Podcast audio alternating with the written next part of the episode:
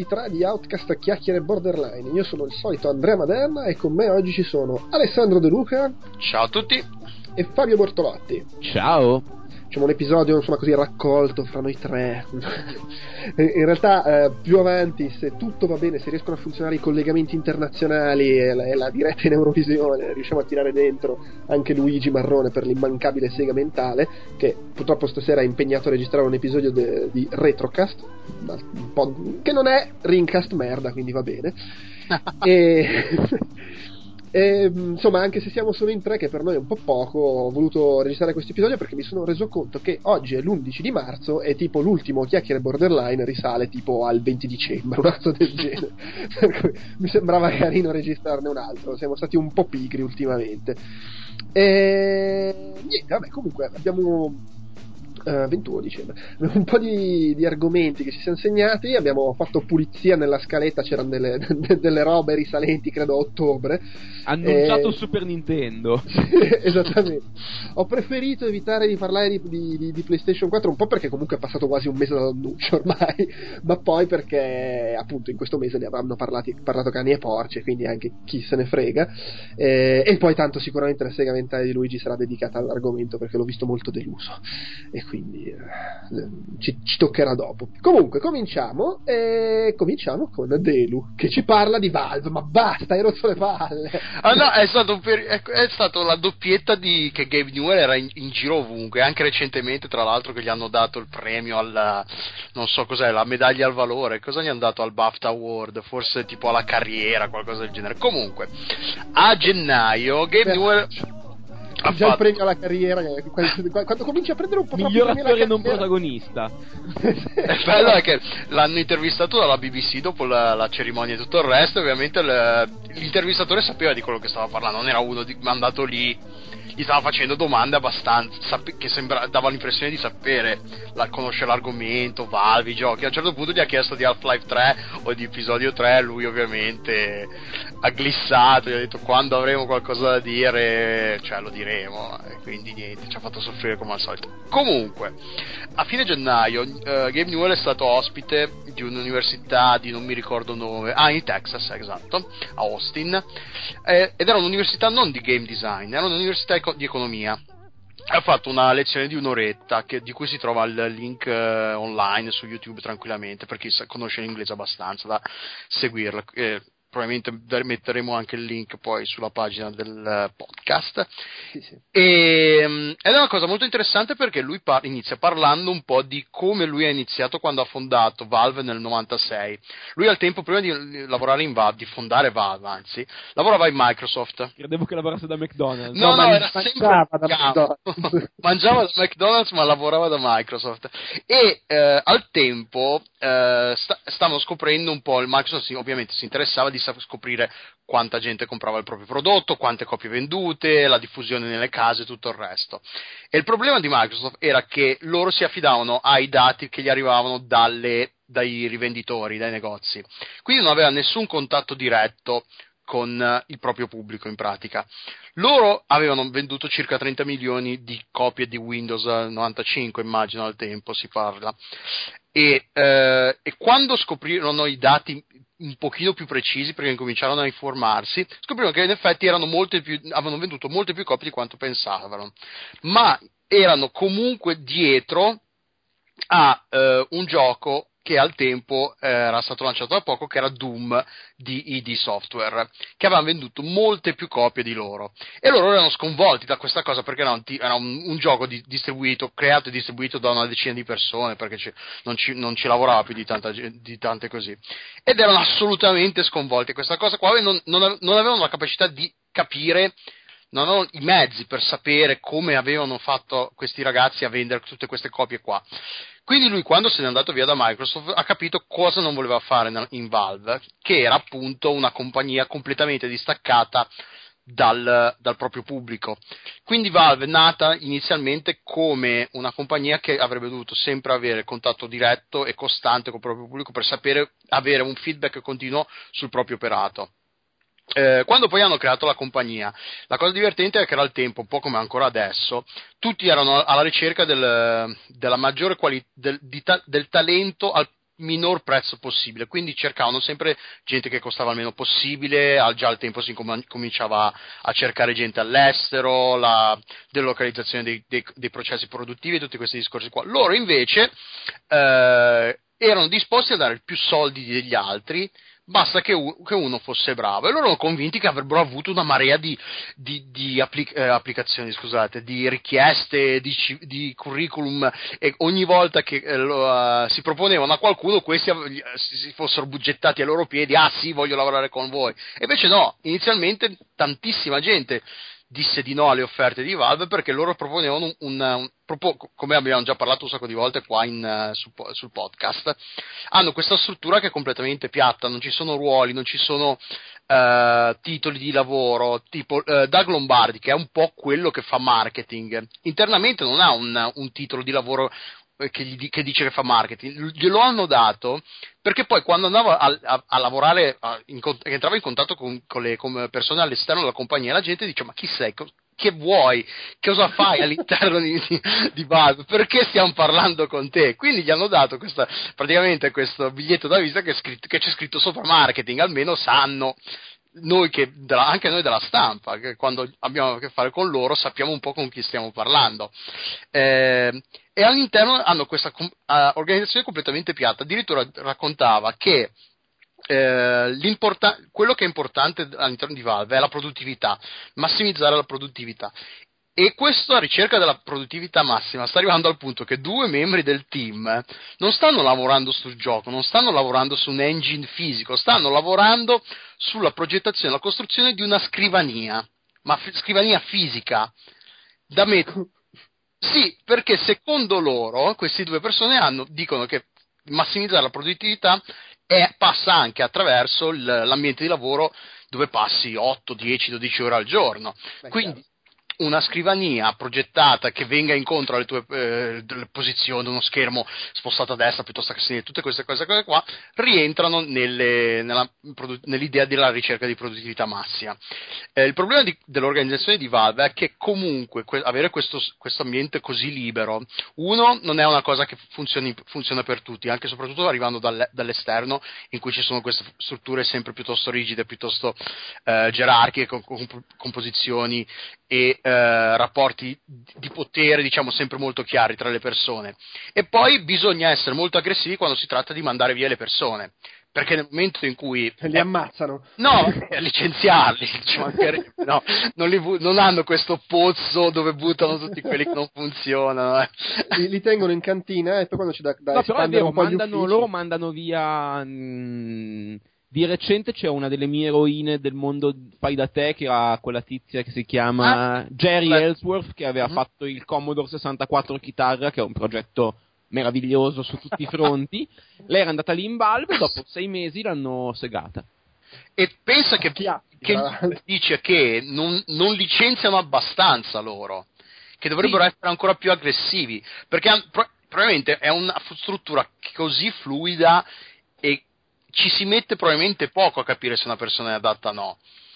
E di solito perché hanno anche queste. Hanno, loro hanno tantissima gente che arriva da, da, da, industrie differenti. Tipo uno dei programmatori dei principali della, della compagnia lavorava per. era tipo manager di una catena tipo Waffle Factory o qualcosa del genere. Cioè, hanno gente che arriva da tutte le industrie e arrivano anche da, da, industrie dove spesso la creatività, la, il proporre l'idea è vista come un, difetto.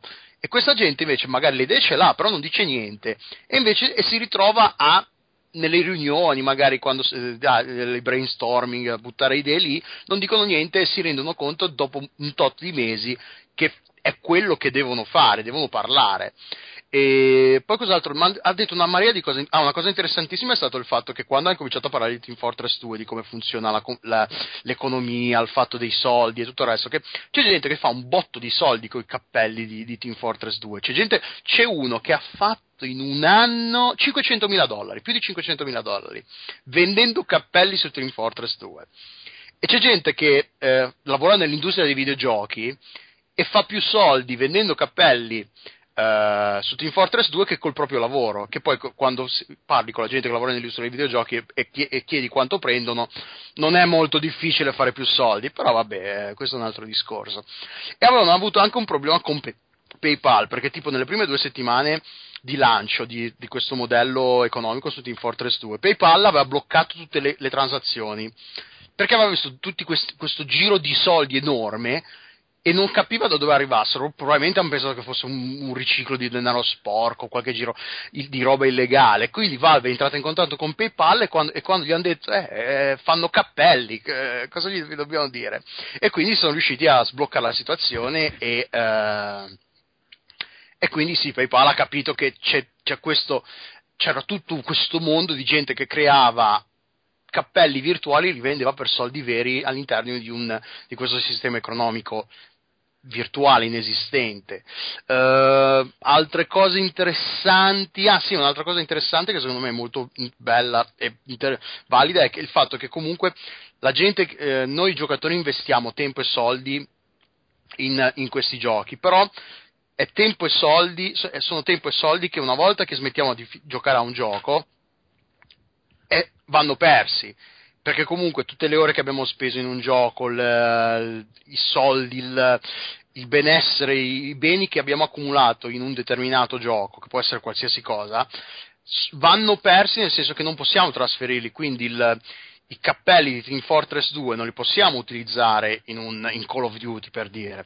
E quindi loro stanno lavorando, stanno pensando, stanno cercando di, attivamente di lavorare di creare un sistema che permetta di portare o comunque di avere questa interscambiabilità di valore, di, di beni tra, all'interno dei vari giochi, proprio per evitare che uno, lui fa l'esempio di come se uno ti costruissi una casa e tutto il resto, quando poi ti trasferisci in una casa nuova, l'altra viene rasa al suolo, viene bruciata e buttata giù. Quindi è, è un po' questa cosa un po' assurda che che secondo lui è una cosa che deve un po' cambiare. E, ehm, no, la, la, la, lezione è molto lunga, un'oretta ed è molto interessante. E una cosa che è molto interessante è che all'inizio lui chiede eh, al pubblico, che vabbè erano studenti, chi era, inter- chi era presente alla, alla, lezione perché era interessato ai videogiochi, eh, circa metà hanno alzato la mano e eh, quando e poi ha chiesto chi è presente qua perché è interessato a economia, hanno alzato praticamente tutti la mano e lui ha detto che, che era un po' sorpreso da questa cosa qua, però ha anche detto che le due cose non sono mutualmente esclusive, soprattutto quando si tratta di VAD. E boh, basta direi. Guarda, io aggiungo solo una cosa, perché quando mi, mi hai colpito prima che hai detto che stavano progettando una scrivania ah. nuova, perché io quando sono stato là, in effetti, mi hanno parlato per 20 eh, minuti delle loro scrivanie. Eh. perché là tutte le scrivanie hanno le ruote e anche gli ascensori sono pensati per poter contenere queste scrivanie perché tu sei il, stai lavorando al design di Portal 2 e a un certo punto la roba che stai facendo su Portal 2 l'hai siano finita e serve una mano al team che sta facendo Dota.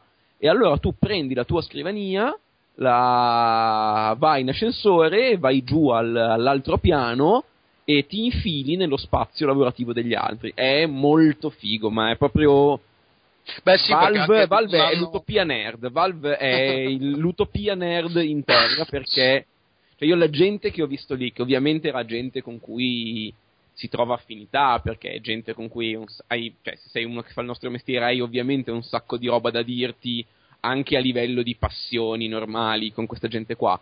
E io non ho mai visto così tante facce sorridenti come in Valve. cioè, ma neanche nei centri massaggi. Beh sì, Valve non, ha, ehm, non hanno reparti all'interno della, non hanno un QA, non hanno, cioè non hanno reparti, quindi, e lui diceva che era, eh, mi ricordo eh, quando era uscito il, quando era, c'era stato il leak del manuale, eh, uno può dec- non vieni assegnato tu, hai, ovviamente immagino che ci sia un certo livello di, eh, di organizzazione sotto questo punto di vista, però tu non vieni assegnato a un progetto, sei tu che decidi a che progetti parteci- contribuire e in che, e in che misura, facendo cose e tutto il resto. È per quello che è una compagnia molto difficile per chi arriva dall'esterno, perché ti dà un livello di responsabilità ovvio che ti dà un livello di, di libertà enorme, ma è anche un livello di responsabilità enorme, altrettanto enorme. Proprio perché... Infatti è società utopica, cioè davvero, se, secondo eh. me utopia è veramente da dire, perché a livello, non a livello di, di, città o di società, di civiltà, ma a livello di compagnia, eh, secondo me, mh, tutte le compagnie del mondo vorrebbero poter essere Valve. Perché funzionano, fanno delle robe fighissime e sono tutti contenti. E hanno mh, questo sistema fortemente meritocratico per cui non si fanno problemi a licenziare la gente, ma se sei bravo fai una strada della Madonna. Mm. Ah, un'altra cosa bella, interessante che dice, eh, che dice, che lui, che Valve, per quanto loro siano comunque contenti e orgogliosi di quello che creano, di quello che, la, che fanno uscire e tutto il resto, sanno benissimo che comunque non potranno mai competere a livello di quantità e qualità col lavoro, con la produzione della, della comunità. Eh, ed è proprio per quello, sia a livello di contenuti proprio fisici, quindi cappelli, piuttosto che tutte le cose che vengono create con i vari sistemi, con i vari tool che, ven- che mettono a, dispos- a disposizione dei- degli utenti, ma anche a livello di interazione. E fa l'esempio di quando Lord British è stato ucciso all'interno di Ultima Online. Che meraviglia! Che era, e lui dice che eh, eh, elettro- chi era al tempo? Il, eh, Origin forse, chi era il, il Origin Electronic Origin. Arts. E Origin Electronic Arts fecero il rollback del server, quindi come se la cosa non fosse mai, eh, mai successa. E invece lui, lui sostiene che era, la, era, una delle cose più belle della storia dei videogiochi. Beh, è, era... è, una delle cose più belle della storia dei videogiochi, cioè solo EVE Online ha dei racconti simili, ma quello era il primo, cioè non avevano ucciso Dio, cioè era una roba meravigliosa. esatto, e quindi lui sostiene che avrebbero dovuto lasciare così, ovviamente, cioè avrebbero potuto inventarsi una, un orpello, una cosa per dire, vabbè, Lord British l'avete ucciso, però lui ha 8, vite, 7 vite come i gatti e eh, ne avete solo uccisa una. Che, eh, che... ma lì, lì, probabilmente è stato il momento di panico di hanno fatto una roba non, non è mai successo. Vabbè, l'avevo rimosso il dettaglio che avevano fatto il rollback. Mi, eh, piaceva. Sì, sì. Mm, mi, ricorda, mi ricordo tutto, ma non mi ricordavo che avevano fatto il rollback. Peccato, che stronzata. Tra eh. l'altro immagino anche che magari abbiano, abbiano tipo punito quelli che l'hanno ucciso come, per, come, hacker, non mi sorprenderebbe al tempo. No, ma non credo anche perché il tipo non è che aveva fatto, cioè aveva accumulato una quantità mostruosa di, di potenza e si, si era presentato, cioè l'aveva semplicemente studiata, era tipo piano terrorista. eh, eh, almeno, ma posso sbagliarmi, eh, ma a me sembra di ricordare che semplicemente era stato molto ganzo lui a riuscire a farlo. Sì, no, si erano organizzati in un modo, cioè gli avevano fatto un caricone infinito, tipo... Eh! Vabbè, ma del resto era un gioco dove facevano le, le, gli scioperi dei nudisti fuori da, dal castello, cioè era troppo... Ir- un, era un gioco irripetibile, vi racconto solo, un, cioè, divago un secondo, ma io ero in gita a Parigi al, ai tempi del liceo e ovviamente si chiamavano i genitori a casa una volta ogni tanto così e il mio compagno di stanza, che era un ragazzo che non sapevo nemmeno che giocasse perché era proprio quello mh, mm, super timido che si faceva i cazzi suoi, aveva il padre in pensione e io lo sento che chiama a casa la sera e fa mm, eh, papà ti sei ricordato di comprare i reagenti? E io ero lì che sentivo fa no perché devi fare l'incantesimo di protezione al castello dico ma stai parlando di Ultima Online? e lui chiamava, lui, lui, giocava Ultima Online col padre e in gita era preoccupato giustamente per il suo castello. Vabbè, ma noi conosciamo Sibilla, che la nostra amica, che il suo ragazzo dell'epoca la, la, praticamente la mandava a lavorare in miniera. Era questa poveraccia che passava le giornate a scavare in miniera per procurare i minerali al suo ragazzo, per, so, per farci non so cosa. Era schiavitù proprio. La, la, la casalinga da, da la ultima online, non lo so come la vuoi mettere. È veramente una roba deprimente. Lo, il primo esempio di sweatshop uh, online, virtuale. Sì, eh, chissà se avevano fatto anche i call center. Vabbè, dai. Andiamo avanti. Eh, Delu, mi sono impadronito del, dell'argomento David Cage, così lo unisco a War. Sì, sì, tanto tanto, eh, quando si tratta di insultare David Cage siamo tutti pronti. Allora, par- passiamo a parlare di vecchi barbogi che si lamentano perché fanno i videogiochi per gli adolescenti eh, che probabilmente è capitato anche a noi di farlo, ma a me fa sempre impazzire questa cosa di quelli che si mettono lì e non è che dicono vorrei facessero anche i giochi per, per, per gli adulti o comunque per me, perché poi alla fine quello stanno dicendo, eh, dicono vorrei facessero solo i giochi per me. C'è eh, Warren Spector che ha al DICE, che se non sbaglio è stato a febbraio, inizio febbraio, tipo giusto per parlare di cose recenti, ha fatto tutto un suo intervento in cui ha parlato di, del suo percorso come videogiocatore, del fatto che adesso è, è, cresciuto e da giovane magari gli piacevano i giochi più lunghi e complicati, adesso preferisce robe brevi e di contenuto, eh, eccetera, che tra l'altro io sono abbastanza di quella parrocchia ultimamente.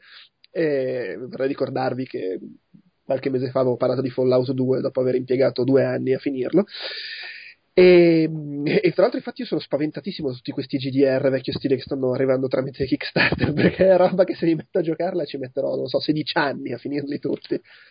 e niente, e Warren Spector parlava del fatto che ci sono tutti questi giochi violenti fatti nell'ottica del, dell'adolescente, del, della violenza disperata, delle tette, culi così. E faceva l'esempio, non l'ha nominato, ma ha fatto vedere una diapositiva di Lollipop Chainsaw e, e, e, il suo discorso alla fine è sempre quello, dice eh, dovremmo pensare a, come industria a raggiungere un pubblico più ampio, smettere di rivolgerci solo ai ragazzini e alle ragazzine, in misura minore credo, e avere più argomenti più interessanti per tutti, non solo per gli appassionati di videogiochi, eccetera. Vabbè, poi ha fatto gli esempi di Heavy Rain, The Walking Dead come giochi recenti che gli sono piaciuti.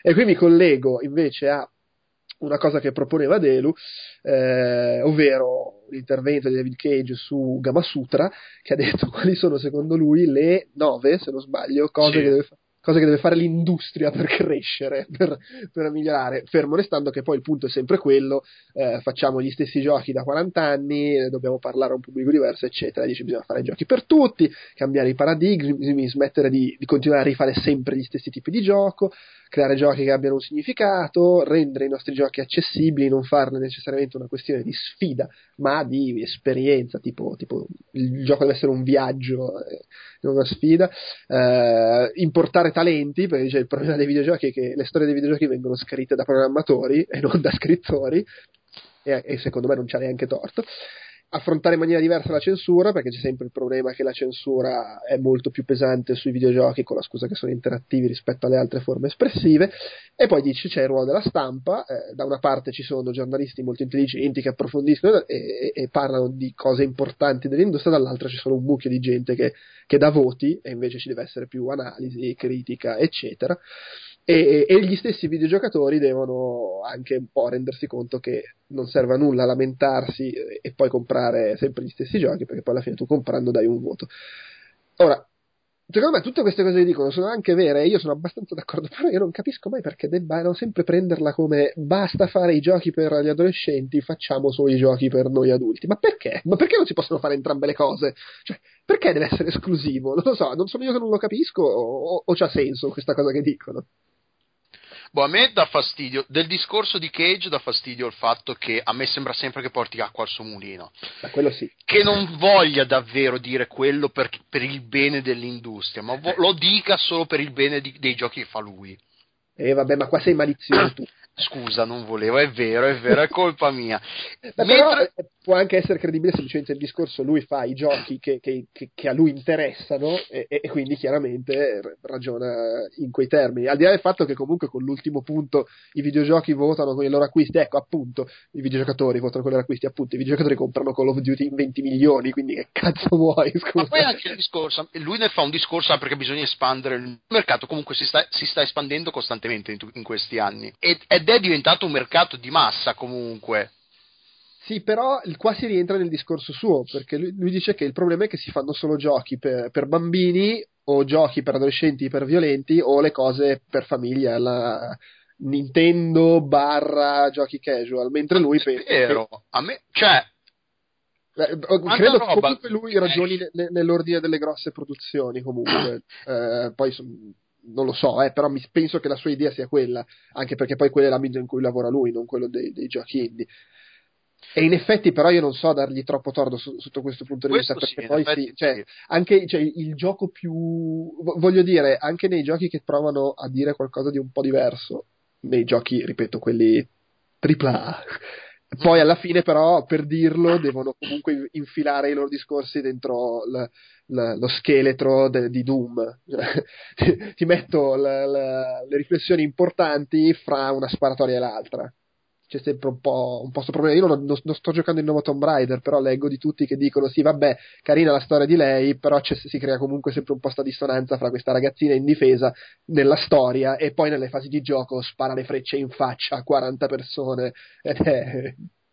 è eh, Ma il, pro- il, del discorso delle storie che, che, le storie le scrivono i programmatori, secondo me non è tanto un, disco, un problema di, sto- di, storie scritte da chi, è il, co- come vengono raccontate queste storie, perché nei film ce n'è per così di film che raccontano storie banali, già sentite un milione di volte e via dicendo.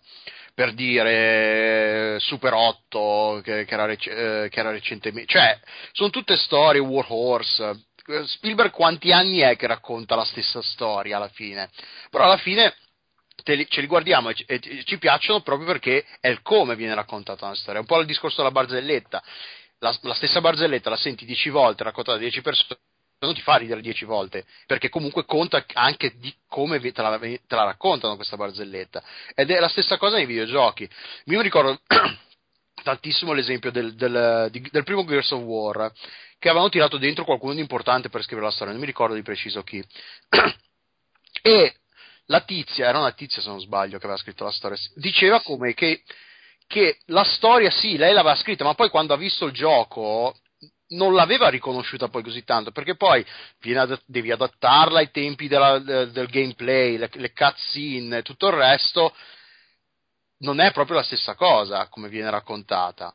No, è chiaro, ma infatti credo, cioè, devi, devi, creare dei modelli. Lui, una delle prime cose che dice è che devi creare dei modelli di gioco diversi, perché è chiaro che se, se i giochi sono tutti cose d'azione in cui, al di là dello sparare, però giochi d'azione basati sulla, sulla violenza, sulla sfida, eccetera, è chiaro che è limitato il genere di, di, di racconto che puoi, che puoi fare, però è, è il discorso è che sposti l, l, l'obiettivo dal, dal, gioco in quanto tale al, alla narrazione. Alla narrazione, è chiaro. Walking è... Dead funziona, si gioca molto meno, però ra- racconta meglio di più.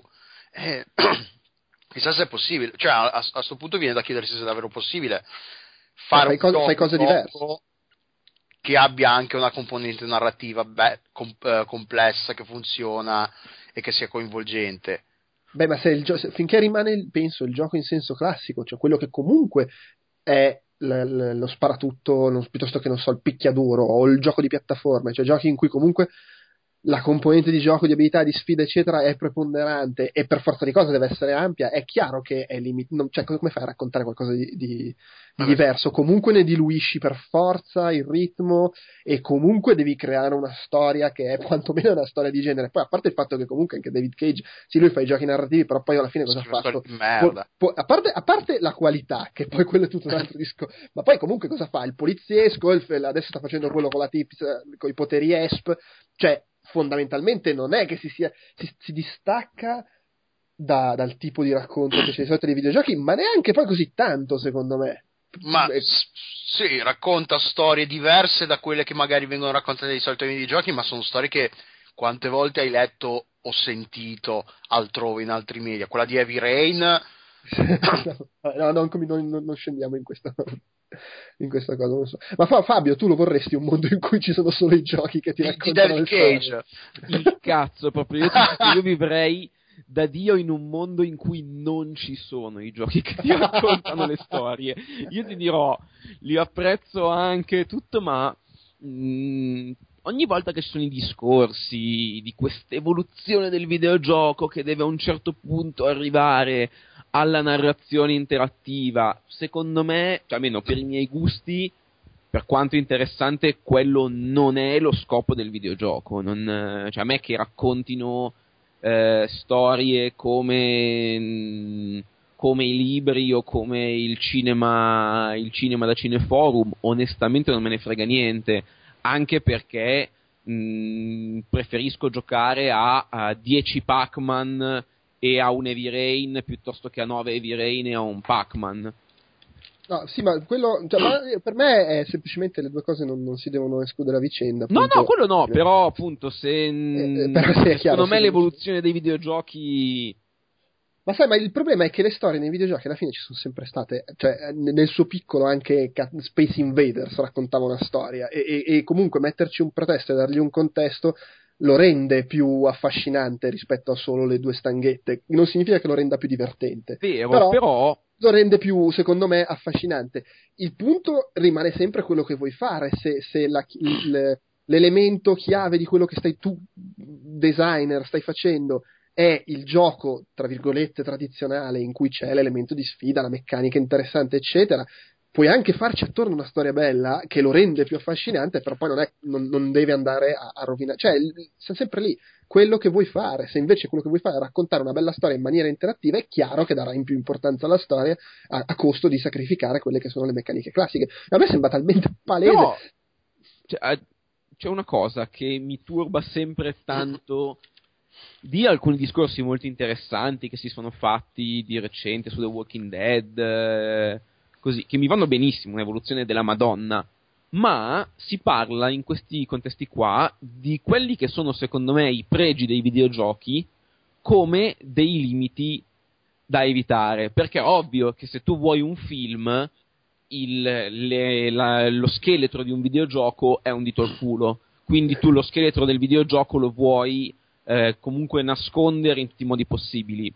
Però io penso, mh, mm, il gioco che narrativamente mi è piaciuto di più eh, negli ultimi tempi è Resonance, mm. che eh, mm. mi raccontava una storia bellissima, eh, era una narra- narrazione interattiva interessantissima, così che invece di quelle, delle limitazioni del gioco faceva tesoro perché aveva una struttura anzi, antica addirittura. Però, integra- però, vedi, ad esempio, c'era comunque lo sforzo di integrarla nel, nel, contesto narrativo, non c'era il puzzle completamente campato per aria. No, no, no, no, certo, ma, ma, infatti quello è, il bello delle limitazioni del videogioco, no, chiaro, che se tu le usi bene possono essere non un ostacolo, ma possono essere proprio funzionali, anzi, cioè, tu, tu puoi usarle per fare delle cose a livello anche proprio di narrativa che sì, tu non que- potresti fare in un film o in quant'altro. Però quella è l'avventura grafica che è un po' il punto d'incontro. Se, se, se, se da lì devi più verso la meccanica classica o più verso il racconto, per forza sacrifichi da una parte o dall'altra, cioè non c'è un cazzo da fare. Se vuoi metterci vero, tanti, vero. tanti, livelli in cui spari, le, la storia diventa un, un pezzo fra un livello e l'altro. Che, che, cosa, come, fai a non, come fai a non essere così? Però devo anche aggiungere che questo mio discorso è da uno che The Walking Dead l'ha solo visto perché io mi prendo malissimo con quel genere di giochi e quindi non ho sicuramente sperimentato tutto il cioè perché magari Walking Dead mi fa diventare a believer in... ma sai ma è semplicemente una, una, cosa il problema è anche un po' è, è il problema di termini no? noi li chiamiamo videogiochi a me va benissimo chiamarli tutti videogiochi per indicare queste robe in, esperienze interattive non lo so questi omi e, però poi alla fine cioè, sono cose talmente diverse l'una dall'altra che è un compromesso chiamarle tutte allo stesso modo.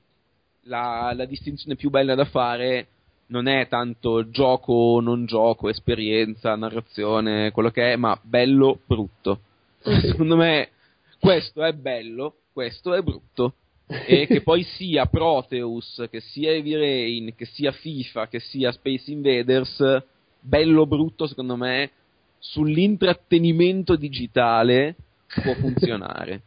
Ecco, però secondo me è sempre positivo che ci sia, anche sbagliando magari, anche eh, risultando dire, arrogante nel, nelle orecchie di chi ascolta o magari facendo eh, giochi che risultano, come dire, eh, con storie migliori semplicemente perché sono storie diverse, penso, anche se poi non sono così belle, penso a quelle di David Cage. Secondo me è importante che ci sia questa gente che ci prova, perché comunque non è semplice e si vede che c'è la difficoltà non solo nel riuscire a raccontare storie migliori senza però rompere il meccanismo interattivo, allora provando a trovare la formula giusta, eccetera, ma poi c'è anche l'altro grosso problema pro- che, che tu puoi anche fare una storia che può piacere a mia nonna, ma rimane il fatto che mia nonna prende in mano il pad, non ci capisco un cazzo, giocalo tu e fammi vedere.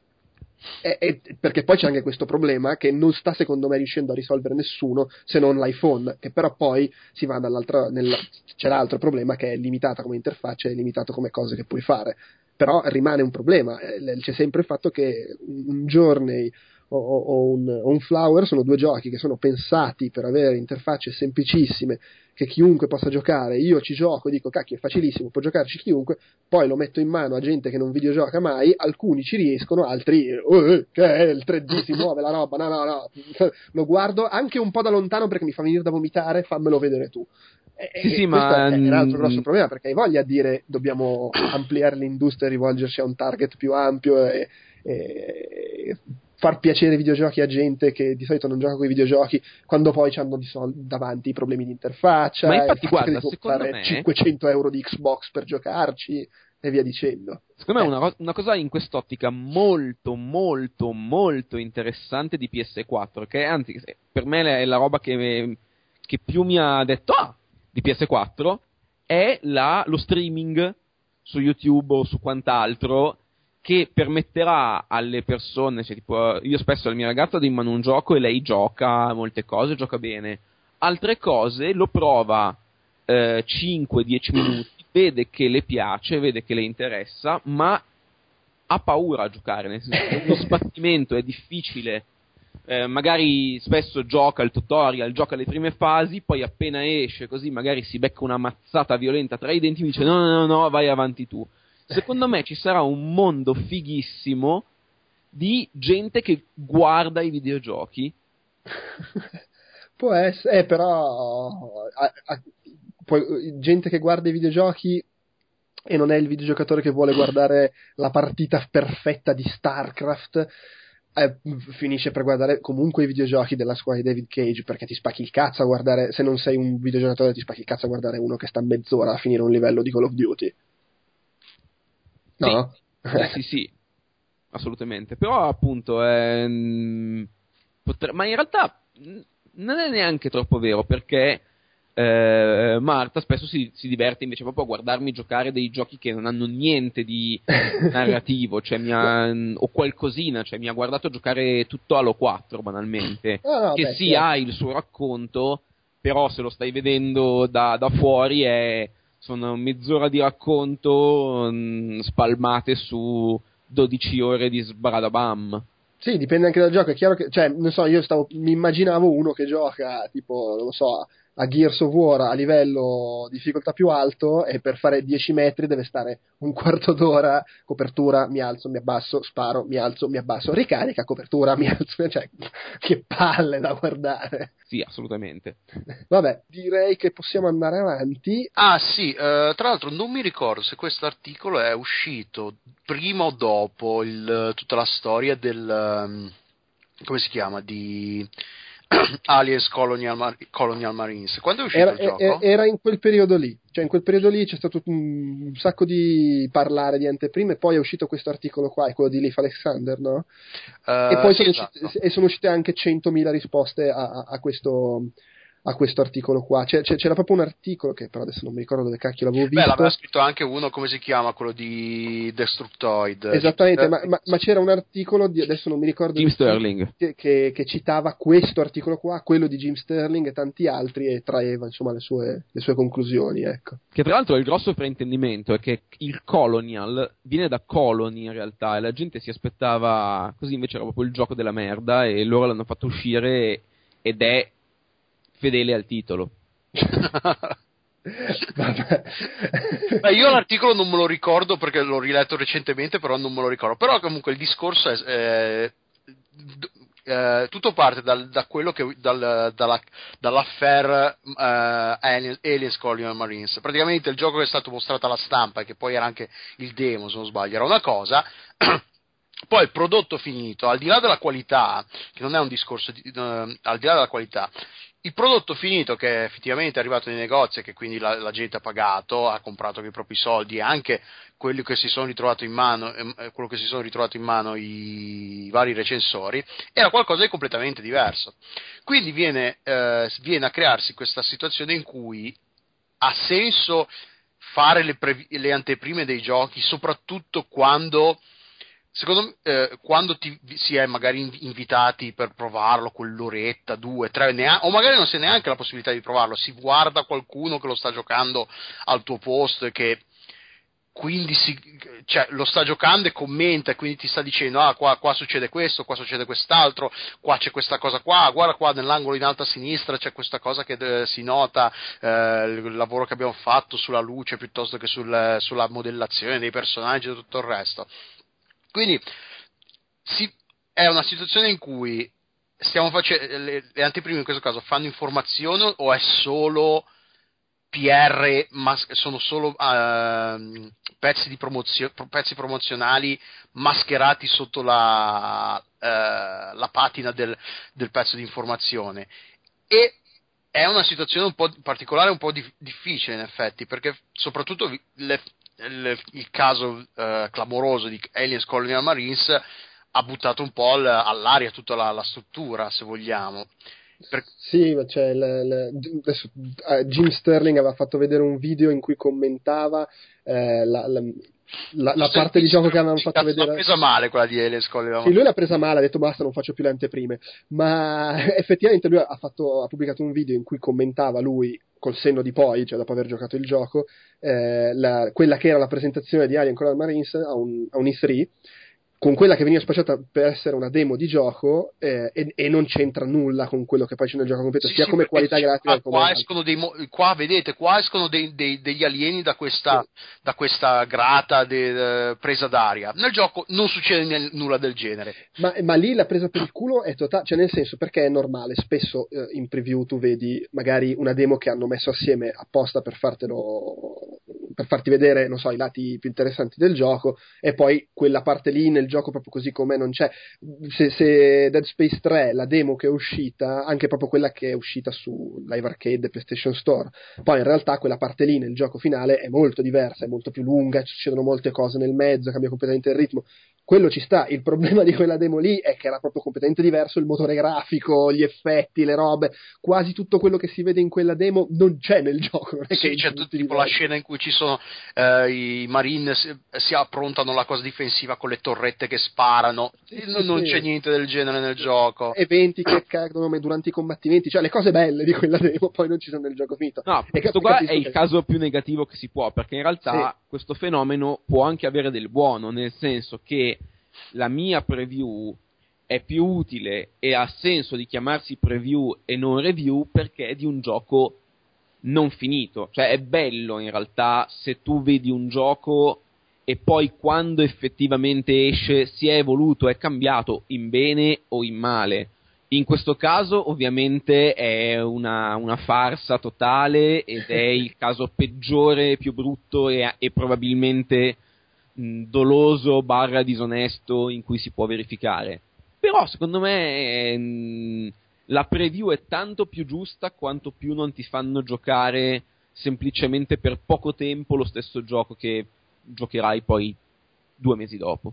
Sì, no, ma, ma, tra l'altro, ecco, secondo me adesso, beh, non so se l'avete letto, comunque lo metterò fra i link sul sito. C'è l'articolo che, a cui stavo accennando prima, l'ha, l'ha, scritto Ben Cucera su Penny Arcade Report, che appunto, è, dopo aver letto tutti questi articoli che sono apparsi in giro, il video di Jim Sterling, eccetera, su gente che si metteva le mani nei capelli, ah basta, è rotto il sistema delle preview, eccetera, lui, detto, lui ha scritto questo articolo che, intitolato eh, Il problema non sono le preview, il problema siamo noi nel senso che poi dipende anche da tu eh, che vai a un evento di, di, anteprima, provi il gioco oppure vedi quello che ti mostrano o ascolti quello che ti dicono e devi essere anche un po' tu a fare da filtro fra il, il, il pierraggio e il saper eh, capire cosa c'è di interessante da dire al, al, al lettore, trovare un, degli spunti, eccetera, e non limitarti a ripetere la, la, lezioncina del reparto marketing, che sicuramente questo è abbastanza vero. Tra l'altro succede tragicamente anche nelle recensioni. La vera tragedia è quella, a furia di sentirti dire dai PR, ah, in, in questo episodio abbiamo cambiato, il, abbiamo ribilanciato abbiamo cambiato il bilanciamento fra i combattimenti di questo picchiaduro, tu scrivi questo e sei a posto, no? hai portato a casa la pagnotta.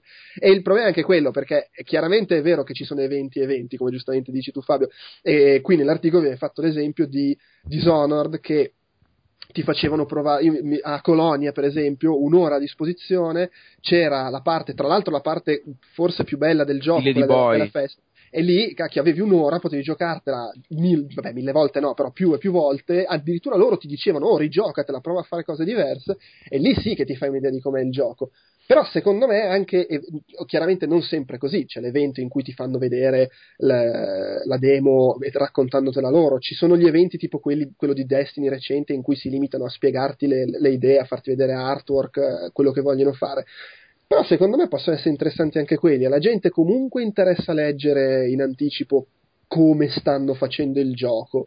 È chiaro che da un lato è roba che interessa la gente, dall'altro è sicuramente il meccanismo di marketing di, di, dei, dei publisher che vogliono sì, creare. Però è un marketing buono in quel caso, specie quando ti fanno vedere lo studio. Cioè, ah, sì, trovo sì. più interessante di, di molte anteprime dove ti fanno vedere una cazzo di demo di, di 5 minuti la, il, i tour in cui ti fanno vedere lo studio, ti fanno vedere lo studio di motion capture, ti fanno vedere quelle robe lì e tu effettivamente puoi fare un articolo che sì, è sicuramente come ovvio che sia un ingranaggio del marketing, ma eh, racconti della roba che è interessante sul gioco e che uno che è scimmiato, che ci vuole giocare, ci, ci sguazza perché è proprio bello da leggere.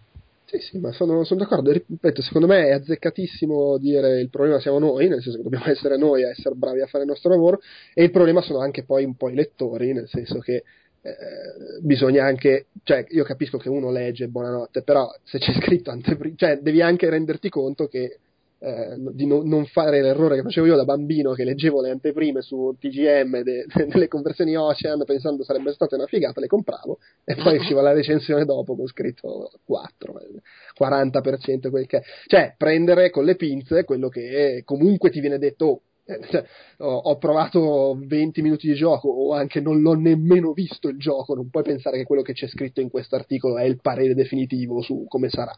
Eh, così come quando escono le voci, oh, sono voci, non è che è la notizia ufficiale. Non so, mi sembra.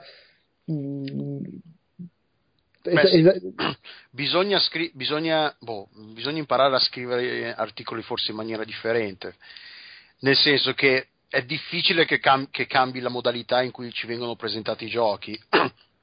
perché alla fine un po' per limiti di tempo, un po' per limiti geografici, tutto il, fa- il, fatto che comunque ovviamente non ti possono mandare a, a casa il codice preview di, di, dei giochi prima che escano e tutte queste cose qua.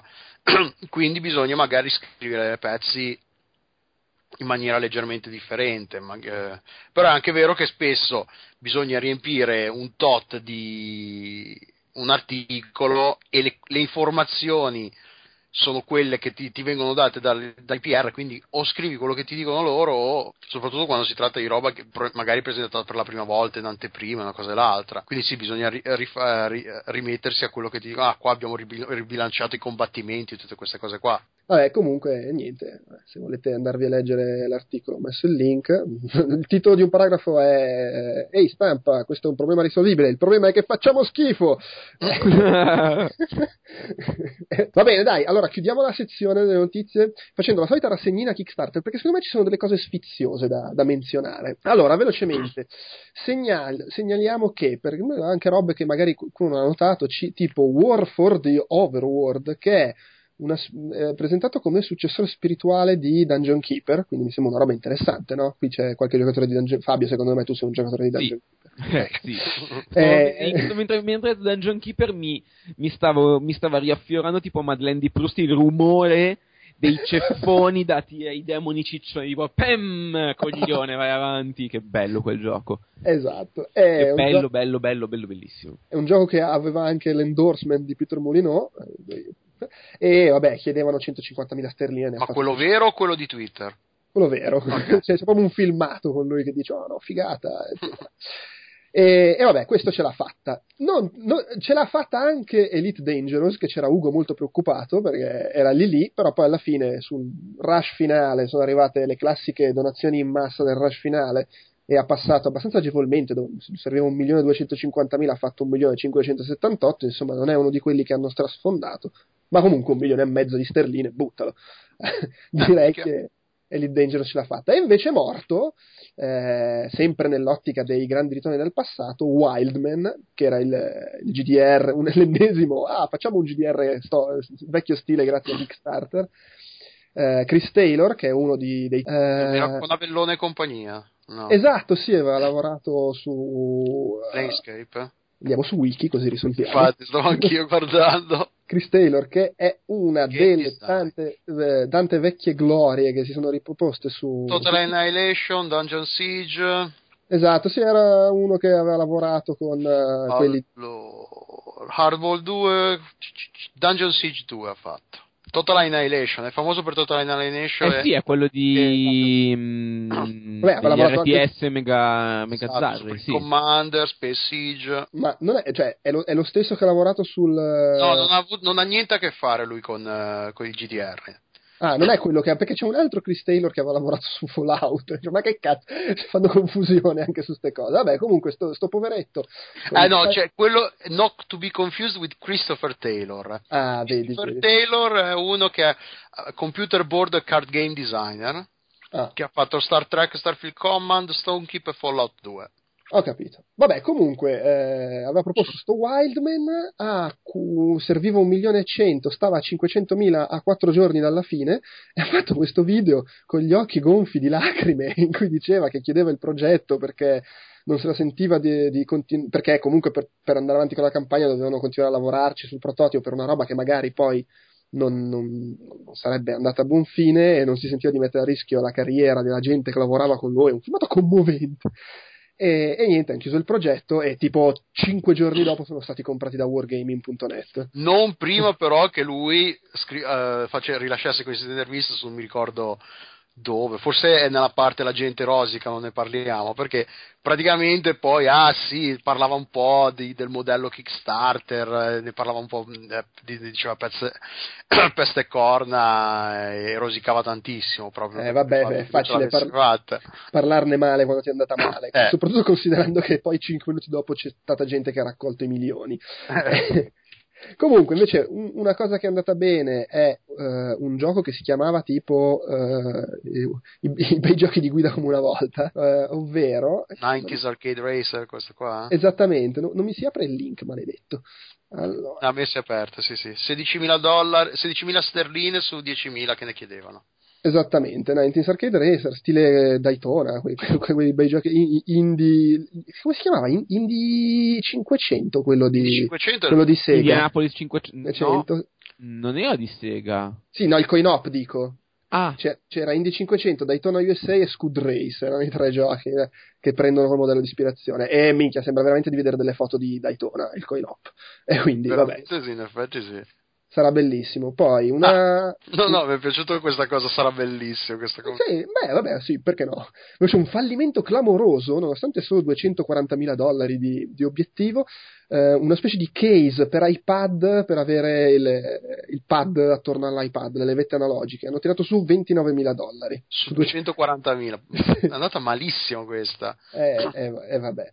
Poi altre cose, abbiamo, questo potrebbe interessare Fabio, sì. John Schaefer, ovvero designer di Civilization 5, farà questo At the Gates, aveva chiesto 40.000 dollari, ne ha fatti 106.000, è un gioco eh, guida un regno di barbari alla gloria nei, nei giorni finali dell'impero romano. Sì, guarda, ne, in realtà ironicamente ne ho parlato ieri sera mh, mm, con un mio amico e abbiamo tediato mortalmente tutti quelli che ci stavano a fianco, quindi preparatevi. E, e in realtà è, è, interessantissimo quel progetto perché ehm, ovviamente è un 4X tipo Civilization, eh, è quel tipo di roba lì. E lui il discorso che fa è: A me Civilization 5 piace molto, sono molto contento di un sacco di robe che mi ha fatto, ma ci sono delle robe che mi fanno cagare. In particolare il fatto che non si possano eh, mettere le unità una sopra l'altra. Avete presente che in Civilization sì, 4 sì, sì. devi avere il classico stack della morte che in una casella c'era un esercito di 800 milioni di unità. In Civilization 5 tu questa cosa non la puoi fare e ci può essere un'unità per casella. E lui diceva: mm, Questa cosa mi piace, eh, cioè ha un suo perché, lo stack della morte era sbagliato, ma ha il, la controindicazione che la, mh, mm, se giochi militarmente o comunque verso la metà della partita il tabellone inizia a essere proprio affollato tanto che in effetti molti assalti alle città in Civilization 5 non, si, non sono esattamente una roba di mh, tattica, di inventarsi la mossa, quanto più sono un puzzle game per muovere le unità nell'ordine giusto per usarle tutte eh, efficientemente. Non è, non è, strategia, è un'equazione. E lui dice che in, um, in questo gioco vorrebbe esattamente risolvere questo problema. Oh. E sarebbe molto interessante perché mm, cioè è bello, è molto bello che i progetti, anche i progetti come questo, su Kickstarter vadano in porto perché sono cioè questa è una roba che non, non, non, gli davo non ci credevo invece boom ha fatto anche lui il suo bottino aveva, aveva, anche un target tutto sommato come dire eh, però, credi- credibile per questo genere di progetto ma è ancora, è, ancora, è ancora, più bella come idea perché un, beh più del doppio raccolto cioè vuol dire che un vuol dire che un un gioco altamente specializzato che non troverebbe spazio nel mondo reale lo trova veramente grazie a Kickstarter.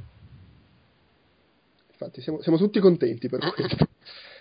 Eh, e a proposito di progetti di successo, questo è uno di quelli che hanno fatto il, il, insomma, discretamente il botto. Eh, aspetta, attenzione, Ragnar Tornquist, cioè il, il, creatore di The Longest Journey del seguito, si chiamava Dreamfall se non sbaglio. Si è, si è cagato evidentemente il cazzo di com'è che si chiamava l'MMO che ha fatto.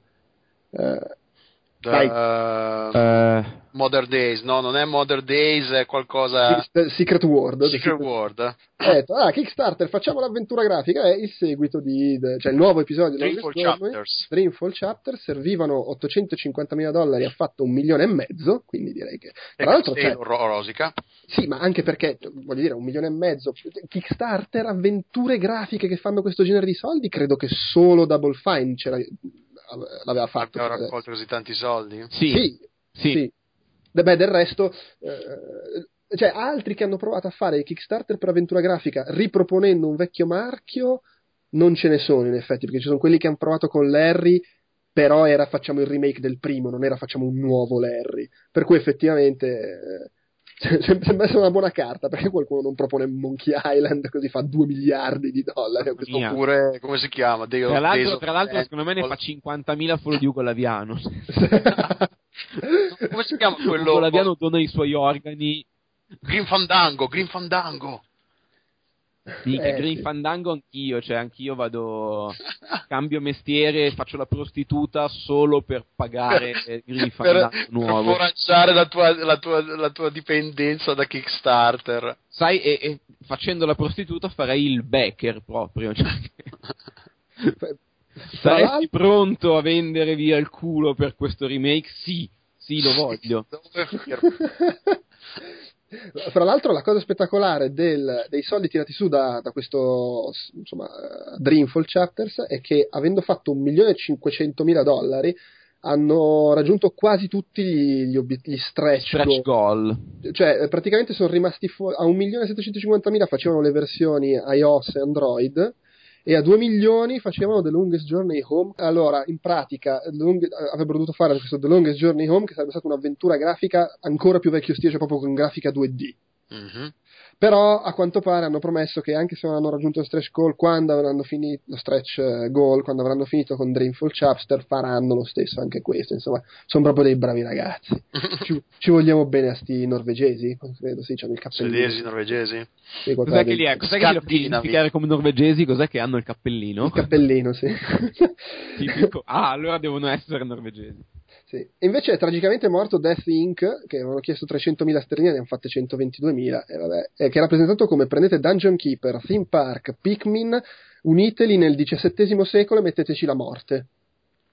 mi sembrava interessante come proposta. Ma no, era anche Madonna. carino, avevo visto qualche filmattino, qualcosa. Io ovviamente non ho dato una lira perché sono un pezzente, però eh, sembrava interessante. C'era eh. Marco Mottura, MDK, che era su Twitter, stava pubblicizzando, dategli i soldi, dategli i soldi, evidentemente. no, ma perché ormai in realtà c'è un... Io, almeno io mi impongo un budget al mese di Kickstarter, se no sarei ufficialmente un'opera di bene. Perché c'è così tanta roba che se dovessi darli è come i barboni per strada. Se dai un euro a tutti, a fine mese sei fottuto. Abbastanza, sì. Quindi devi darli solo ai barboni che ti danno più. Mettevoli. Di più.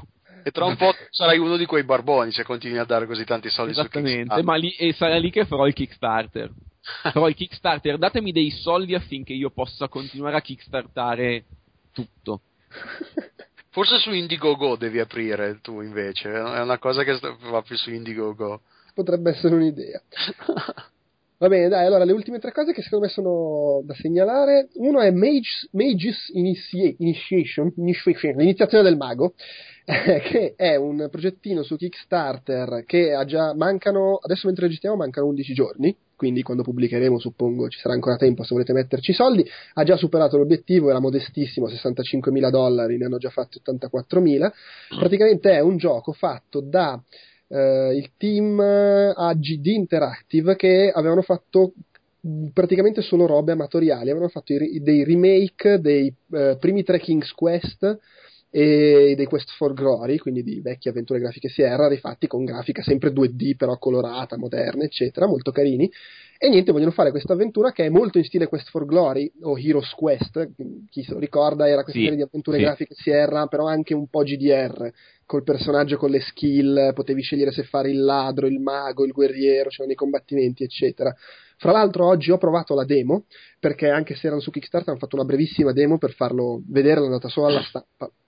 E, ed è carino, grafica 2 di vecchia, belle musiche, i ritrattini molto stile Sierra anche l'interfaccia. Eh, la grafica la sto guardando sul Kickstarter, è proprio carino lo stile. Sì. Tra l'altro puoi scegliere il tipo di interfaccia, ce n'è una che è proprio quella delle avventure Sierra con uh, le icone che fai ruotare premendo il, il, tasto, oppure vai sopra, ci sono le icone uguali a quelle Sierra dell'epoca, se no altri metodi, puoi scegliere fra quattro diverse interfacce e, è, molto, è, è carino, cioè, è veramente c'è un enigma, un combattimento, quattro schermate nella demo e, e il, il, sistema di combattimento è un po' legnoso sinceramente, però cioè, non è neanche una demo, è proprio un, dice, un proof of concept.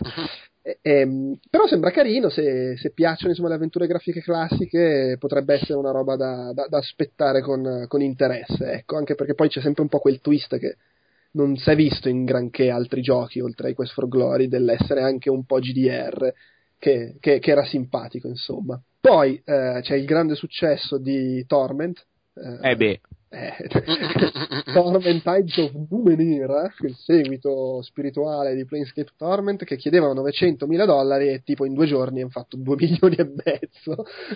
no, vabbè, hanno fatto 2 milioni in due giorni, adesso stanno 2 milioni e mezzo. 2 milioni e mezzo, e mancano eh, 25 giorni. Era tipo, era, sembrava che la gente avesse i soldi pronti già in mano, tipo, ah, Torment, sì, tieni. sì, sì, sì, è stata una roba, una roba folle. E, e vabbè, insomma, siamo tutti contenti. Anche qua, ovviamente, avendo fatto quattro volte quello che chiedevano, ci saranno stretch goal a valanga. Sì, infatti sono, hanno sbloccato quello da 2 milioni con più quest, roba, fa roba. Stanno per sbloccare i 2 milioni e mezzo e cioè esatto. il massimo che hanno previsto è 3 milioni, non so se poi se ne inventano altri. Eh, a questo punto sì. Tra l'altro 3 milioni cosa aggiungono? Zone, culti, companion. Sì, sì, fanno, fanno un gioco ampio. E, e robe, robe a valanga. Tra l'altro, mio amico, lui ha dato i soldi invece alla versione perché Numenera è iniz- nasce come una sì. roba pen and paper, come un gioco di ruolo da, da tavolo, diciamo. E lui aveva dato i soldi per quella versione, per quella cosa lì. Perché dietro c'è un po' di gente che ha lavorato su Dungeons and Dragons, se non sbaglio, Dragon Lance, o comunque roba classica. C'è coso, eh, tale, Cook. Esatto, che è uno che aveva lavorato su. insomma, su, su, vari giochi di ruolo cartacei e anche sul Torment originale cioè sul videogioco. Uh-huh. E fra l'altro, fra gli, gli stretch goal da 2 milioni e mezzo c'è Monte Cook scrive un romanzo su Torment. E l'altra, gran, l'altra, grande cosa del momento è Richard Garriott che addirittura ha fatto la videodiretta online per lanciare il suo progetto che sta facendo questo Lord British Shroud of the Avatar Forsaken Virtus, questi titoli semplici e corti E, tra l'altro Shroud of the Avatar sei veramente paraculo che voglio sì, dire. infatti. tra l'altro ci saranno tutti quelli che hanno perso il lavoro in come si chiama? Uh, ah, la compagnia che gli ha pro- pubblicato Tabula Rasa. Eh non mi ricordo sì. eh, sono quelli di Guild Wars. Sì sì sì. Ah, soft. NC Soft. lo odieranno, se gli, trovano, se gli trovano la macchina secondo me gliela rigano.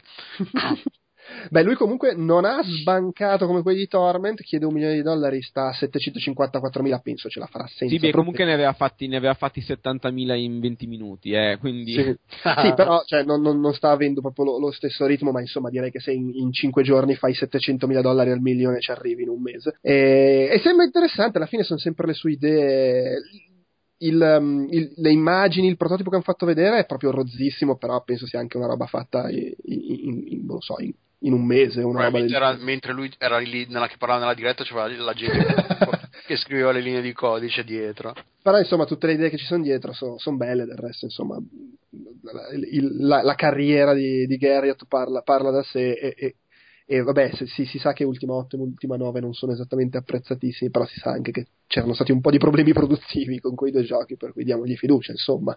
No? Sì. Ah sì, dai. Eh, io i soldi non glieli ho dati. Neanche io. Io non ho dato. Io ammetto pubblicamente che non ho mai dato un soldo a nessun progetto di Kickstarter. No, io, io uh, glieli ho dati. Glieli ho dati, ma. Mh, è come. Non lo so, a me. Da, ho la sensazione che non, sia, non, non, siano ancora iniziati a piovere i frutti di Kickstarter, ma mi dà l'idea ogni volta che metto così come se li mettessi nella banca dei giochi. Maturano, tu li metti lì e a un certo punto maturano le cedole e hai il tuo gioco che hai pagato molto di meno. Ma guarda, secondo me qualche cagata o comunque qualche cosa di deludente arriverà per forza. Uh, è, è, è, inevitabile. Cose. Però c'è anche da dire che sui progetti tra virgolette che dovevano venire bene per il momento non mi sembra ci siano state cagate. Cioè alla fine le, le, a livello di nome storico che ritorna c'è stato quella specie di remake di Gianna Sisters remake seguito che non è un capolavoro ma non è che uno si aspettasse il capolavoro ed è venuto un bel giochino. Anche altre cose arrivate su Kickstarter in cui un po' credevo non m'hanno deluso per cui tutto sommato per il momento sta andando bene. Ci sarà però l'inciampo qualcuno di grosso che fa la cagata ci sarà per forza io punto su Mulino.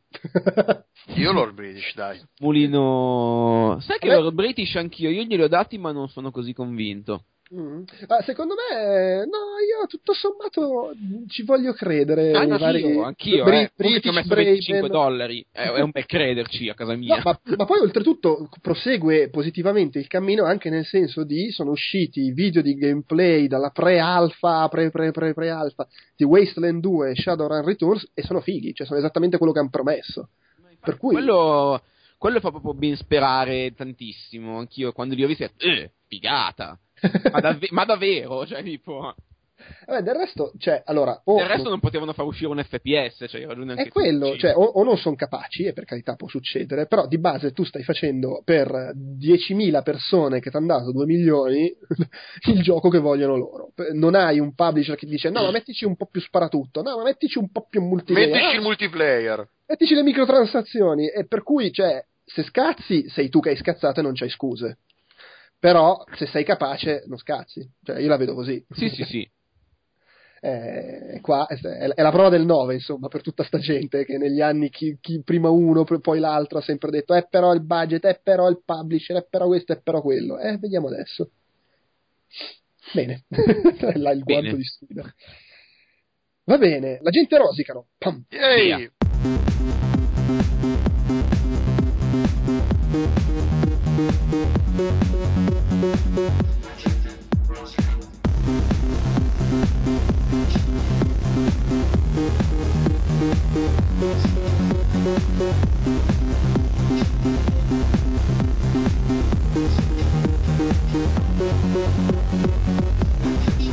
Cerchiamo di essere un po' brutali sulla gente, no, giustamente, con quelli che rosicano, anche perché c'è roba un po' vecchia, che però mi piace menzionare tut, tut, tutta quell'epopea che c'è stata de, del nostro amico Hideki Kamiya che si è incazzato con Kotaku. Ve la ricor- vi chiedo se ve la ricordate perché ormai... Sì, sì, era bellissima. Era inizio era gennaio, eh. Il, diciamo. il, credo il mio tweet preferito della storia, cioè non voglio fare spoiler, ma il mio tweet preferito. Arriviamoci. Allora, Hideki Kamiya gli è stato chiesto la tua opinione su Valve, Steam e il PC Gaming e lui ha detto ma non, non, ne so molto di Valve, il PC gaming non mi interessa e quindi non ha espresso un parere. Da questo Kotaku ha scritto un articolo analizzando l'industria del videogioco in Giappone che non considera il PC e lo regola, lo, re, lo relega a titoli minori eccetera, lo, snobismo, lo snobismo, l'ignoranza. Ma tra l'altro titolava tipo il creatore di Bayonetta se, se ne batte il cazzo. Portal, una roba non, non, non sa cosa è Portal. Oltretutto, poi, eh, quando è scoppiato il casino, hanno cambiato il titolo dell'articolo, ma l'URL era rimasta quella, per cui comunque si vedeva. E, e chiaramente Hideki Kamiya si è incazzato, anche perché, nel senso, a parte che è comunque è un po' estremizzare dire ah non sa cosa sia Portal eccetera ma poi comunque trasformarlo in paradigma dell'industria giapponese è quello che gli ha dato fastidio. Eh, allora gli dicevano tipo è cominciata la pioggia di tweet che gli diceva ah Kotaku fanno giornalismo sensazionalista e lui rispondeva giornalismo? Quell'altro che gli chiede così per curiosità quello, uno di Kotaku gli chiede ma hai letto l'articolo? E lui risponde tu la mangi la merda.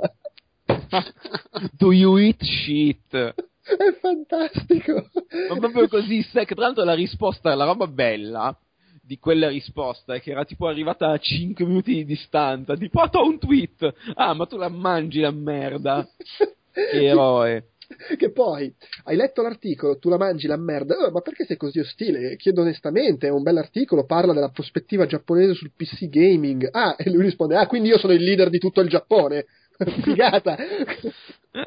non solo, ma poi c'era eh, Camilla ci era andato sul pesante, tipo gli aveva detto tipo bianco del cazzo, cioè tipo eh, salutato... stupid gaijin, qualcosa veramente di, di, razzista, tipo... L'ultima cosa che l'ultimo tweet prima di andare a Nanna è stato Sweet Dreams, everyone and some, e poi una scritta in giapponese che uno gli ha fatto, uno gliel'ha tradotta, gli ha risposto dicendogli guarda che hai scritto fucking stupid idiot foreigners. e, e e lui ha precisato: No, guarda, ho scritto fuck you, you fucking stupid idiot, foreign. e la cosa bella è che dopo, il giorno dopo, scrive che l'altro, com'è che si chiama? Atushinaba l'ha sgridato. l'ha sgridato perché ha dato del negro praticamente. Cioè, l'unico modo per tradurlo nella nostra lingua è tipo negro che non capisci un cazzo. Ci ha detto qualcosa di simile, solo che era bianco. eh, vabbè. Però dai, poi ha, ha twittato che gli piaceva il nuovo Devil May Cry. Quello fatto da, da, da, degli stupidi stranieri, tra l'altro. Eh, vabbè, poi un'altra esplosione dell'internet che c'è stata a gennaio, in effetti, è stato quando eh, Media, lei Deep Silver hanno buttato fuori, la, hanno annunciato l'edizione speciale di Dead Island Riptide che aveva in allegato oh, la, la, l'action figure del torso di donna usata come, come esca per gli zombie, eh, mangiata tipo senza testa, senza braccia, senza gambe, ma in bikini con le tettazze. Ed è, si è scatenata la polemica. Ah, il maschilismo, le tette, perché devi far vedere le tette? Potevi farlo anche senza le tette, tette, tette, tette. E, e c'è stato un, un tripudio di discussioni. Eh, Fabio, Quell'action ah. figure offende la donna che è in te. Ma guarda, io ti dirò il. Eh, io avevo visto. 30 centimetri di action figure, eh, sto guardando. 30 cioè, fermo restando che in casa non ce la vorrei. Perché, ma semplicemente non perché era offensivo, perché era brutto. Cioè, eh proprio sì. un brutto oggetto come secondo me il 90% della paccottiglia che ti mettono nelle limited edition. Così, ma a parte questo, non era offensivo, anzi c'era quasi era, era, una Venere di Milo zombie, cioè aveva un Sì, però la Venere di Milo zombie non c'ha il bikini, c'ha le tette rifatte, dai. Ma sì, ma è, stai comprando la limited edition di un gioco in cui eh, monti lanciafiamme sulle mazze da baseball su un'isola tropicale e cioè, ci sta che sia così, non, non lo, cioè almeno io se fosse stato, cioè, non, non, non, l'ho sinceramente trovato offensivo a livello eh, di sessismo, cioè trovo, cioè, volendo parlare di sessismo c'è ben altro. No, quello sicuramente, secondo me il problema, non voglio parlarne troppo anche perché cioè, sono stato protagonista di un mega scambio su IGN che, che, che vabbè, ma secondo me il problema è, di, è, è molto... Cosplay? Eh, no, no, no, no, era proprio un articolo su questa cosa qui. Ma l- il problema è molto di contesto, nel senso che poi alla fine, l- secondo me, la, la, la, gente ne, ne ha, la, gente, inteso come in larga parte donne, anche se poi ci sono donne che hanno detto ma che cazzo me ne frega, ma in generale il mondo di chi si lamenta ne ha un po' le scatole piene del, del settore in generale. E alla fine è vero che è abbastanza in tema col gioco, la donna senza braccia, senza gambe, senza testa e, e col bikini però è anche vero che, guarda caso, cosa fai nel fare l'action figure col corpo smangiato, stagliuzzato, usato come esca? Ci metti la tipa con le tette e non il maschio piuttosto che una vestita. Cioè, questa cosa che comunque eh, si punta sempre sulla tetta, eh, perché poi alla fine è, secondo me il problema è che è, è perfetta quell'action figure. E Anche quindi il problema è che è, è, è la, la, gente si incazza per tutto il sistema di cui quella cosa è sintomo. Ma guarda, lì il discorso più figo di tutti su questa cosa qua lo fa Anna Antropi, Onti Pixelante, quella che ha scritto un libro che avevamo, di cui avevo parlato io in Librodrom uh, su Outcast. Sì. Si chiama The Rise of Video Game Zinsters. E lei dice il 99,9% dei videogiochi sono fatti per eh, una, proprio a livello di mercato, sono fatti per una fascia di popolazione molto precisa, che sono tendenzialmente i maschi, mm, i maschi tra i 20 e i 30 anni, mm, eh, non omosessuali, eccetera. E in effetti è normale che un gioco che vuole mirare a quel pubblico lì ti ci mette le tette, ma per lo stesso motivo per cui ti, ti mettono le, per cui le veline eh, non sono Rita Levi Montalcini, ma sono due, due sciacquette a caso. Cioè, oh, chiaro, lo, il, il motivo è quello. E lei dice: La situazione è così, quindi è importante che noi facciamo dei giochi. E sì, sì. giustamente, cioè, tu se, non, se lo trovi un prodotto stupido e sessista, non lo compri e hai risolto il problema. No, perché però... se ti, do- se però è anche, è anche vero non che non attirerai mai una, una clientela di, di, di, un altro tipo. Eh, ma, te, ma non ti interessa averla. Cioè se tu hai un McDonald's che, eh, che, fa un fatturato ottimo e hai tutto quello che ti serve e eh. hai anche una crescita abbastanza costante che cazzo te ne frega di vendere no, smoothie ai salutisti? McDonald's è anche una questione di immagine, è proprio McDonald's che poi ha incominciato a fare le insalate, eh, perché a livello di immagine sì, ok, tu continui comunque a vendere, però non è comunque positivo per un, per un, uh, un esercizio commerciale o comunque un'industria che sia vista un certo, in un certo modo. E a, proprio McDonald's ha cercato di cambiare questa sua immagine eh, a seguito poi di non so se l'avete visto Super Size sì, no no questo è vero hai ragione. Ma in effetti potrebbe nulla in effetti vieterebbe di diversificare un po' l'offerta, solo che lo possono fare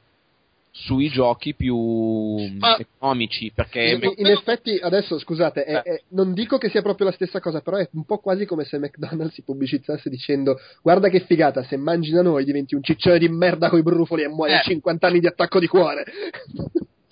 Cioè, c'è, un cosa, c'è una catena in America che lo fa in realtà. È l'Art Attack Heart Attack Burgers l'Art Attack Burger è la loro linea. loro sono Valve.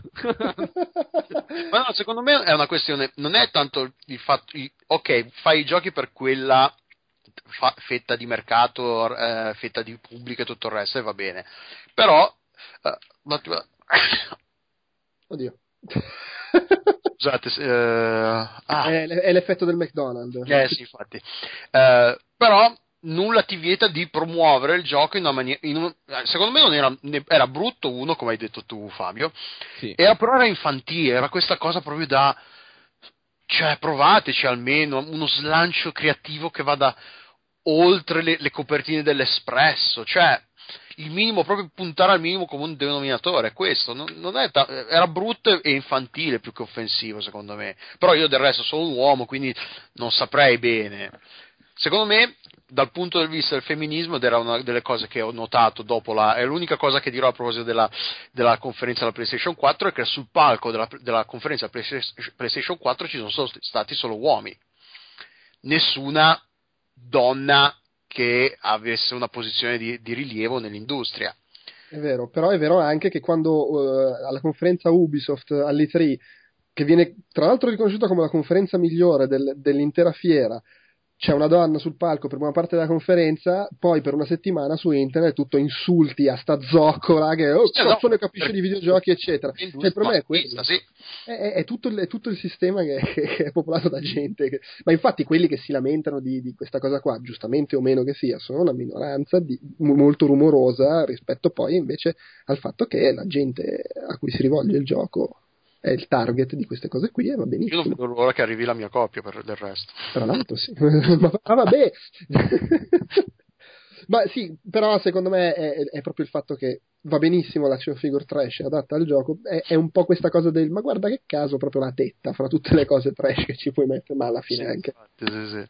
Alla, alla, fine anche va, va bene così, sono altri i problemi del, è tutto l'insieme uno schifo, basta, cambiamo argomento, mi sono già rotti i coglioni. Ah. Eh, donna, vai a fare la calzetta. Eh, Delu, c'è una cosa che hai messo te in scaletta. Uh, quella di Tina, uh, Tiny Tina, no, come si chiama lei? Tiny Tina? Tiny Tina, sì. È il personaggio. Uh, vabbè, Tiny Tina è un personaggio di uh, Borderlands 2 ed è quella la ragazzina che vi dà le, le quest, non mi ricordo in che zona, è, quella, la, questa tizia fissata un po' con le cose tecnologiche, vive da sola, non, non c'è tutta di testa. E in, non so in italiano, però in inglese parla come un personaggio di colore. Lei è bianca, è una ragazzina bianca, però parla come un, ha questo slang, questo, questo accento de, da persona di colore. E ehm, è saltato fuori che qualcuno pensava che fosse razzista avere un personaggio del genere all'interno del gioco con questa caratterizzazione. Mike Sacco, eh, creative develop- uh, sviluppatore creativo del gioco di carte di World of Warcraft, è saltato su con questa cosa qui um, su Twitter e lui era uno di quelli che diceva che secondo lui era razzista. E eh, di lì a poco eh, ha smesso di lavorare a, a Cryptozoic dove lavorava come eh, contra, eh, contrattore, con, no, come, appaltatore esterno, ecco, contrattore esterno, sì, in inglese, appaltatore esterno. Quindi loro, inizialmente la cosa era stata che eh, lui aveva fatto questi commenti Uh, a proposito di questa faccenda e la compagnia l'aveva cacciato perché senti un po' non ti vogliamo, attira troppo pubblicità e tutto il resto. Invece poi è stato fuori che era lui che comunque la cosa non era andata esattamente così e lui comunque eh, se n'era praticamente andato eh, per, i, per i fatti suoi, nel senso che aveva preferito così. Però la cosa interessante era proprio come, come, questo qua è saltato fuori dal nulla. Tra l'altro non era né uno che, gioca, che ha, ha, lavorato sul gioco, né collegato in nessuna maniera, non era il cugino di Tiny Tina o qualcosa del genere. Questo qua è saltato su e eh, sì, si è fatto praticamente, ha, ha, perso un lavoro sopra, a proposito di questa cosa che diciamoci è abbastanza... Boh, io ci, quando ci ho giocato, io ci ho giocato in inglese, a me il personaggio era, sembra, era sembrato simpatico, come, un po' come tutti i personaggi di Borderlands che sono sopra le righe volutamente esagerati e eh, diciamo caricaturali sempre e lei non fa, non fa eccezione il fatto che sia saltato fuori questa polemica un po' dal nulla mi è sembrato un po' esagerato, soprattutto poi che, che, sia saltato fuori questo qua che dal nulla ha deciso di prenderla e di farne una, una specie di crociata, però boh, è stata un po', un po' strana, ecco. Io purtroppo non l'ho giocato, per cui non, non eh, ho un, un, parere. Tu Fabio? Tu ci hai giocato? No. Allora, è... no, è il personaggio cioè una bambina poi secondo me era più c'era stato un discorso simile con un personaggio di Deus Ex eh, dell'ultimo Deus Ex in cui era un, uno dei primi personaggi che si incontra quando si esce dalla, dal palazzo della ditta per cui si lavora ed è questa informatrice di colore che parla con questo accento che sembra uscita da un da, un, da una puntata di, ah, vabbè adesso mi sfugge il nome di eh, True Blood. Sembra una, un personaggio uscito da una puntata di True Blood con questo accento del sud degli Stati Uniti fortissimo di colore. E quella in effetti era un po' una, una caratterizzazione pesante perché era già di colore e in più la fai parlare come un personaggio uscito da tutte le storie che ti puoi aspettare quindi era lì forse, non, secondo me era esagerato dare del razzismo, però era anche un po' questa cosa qua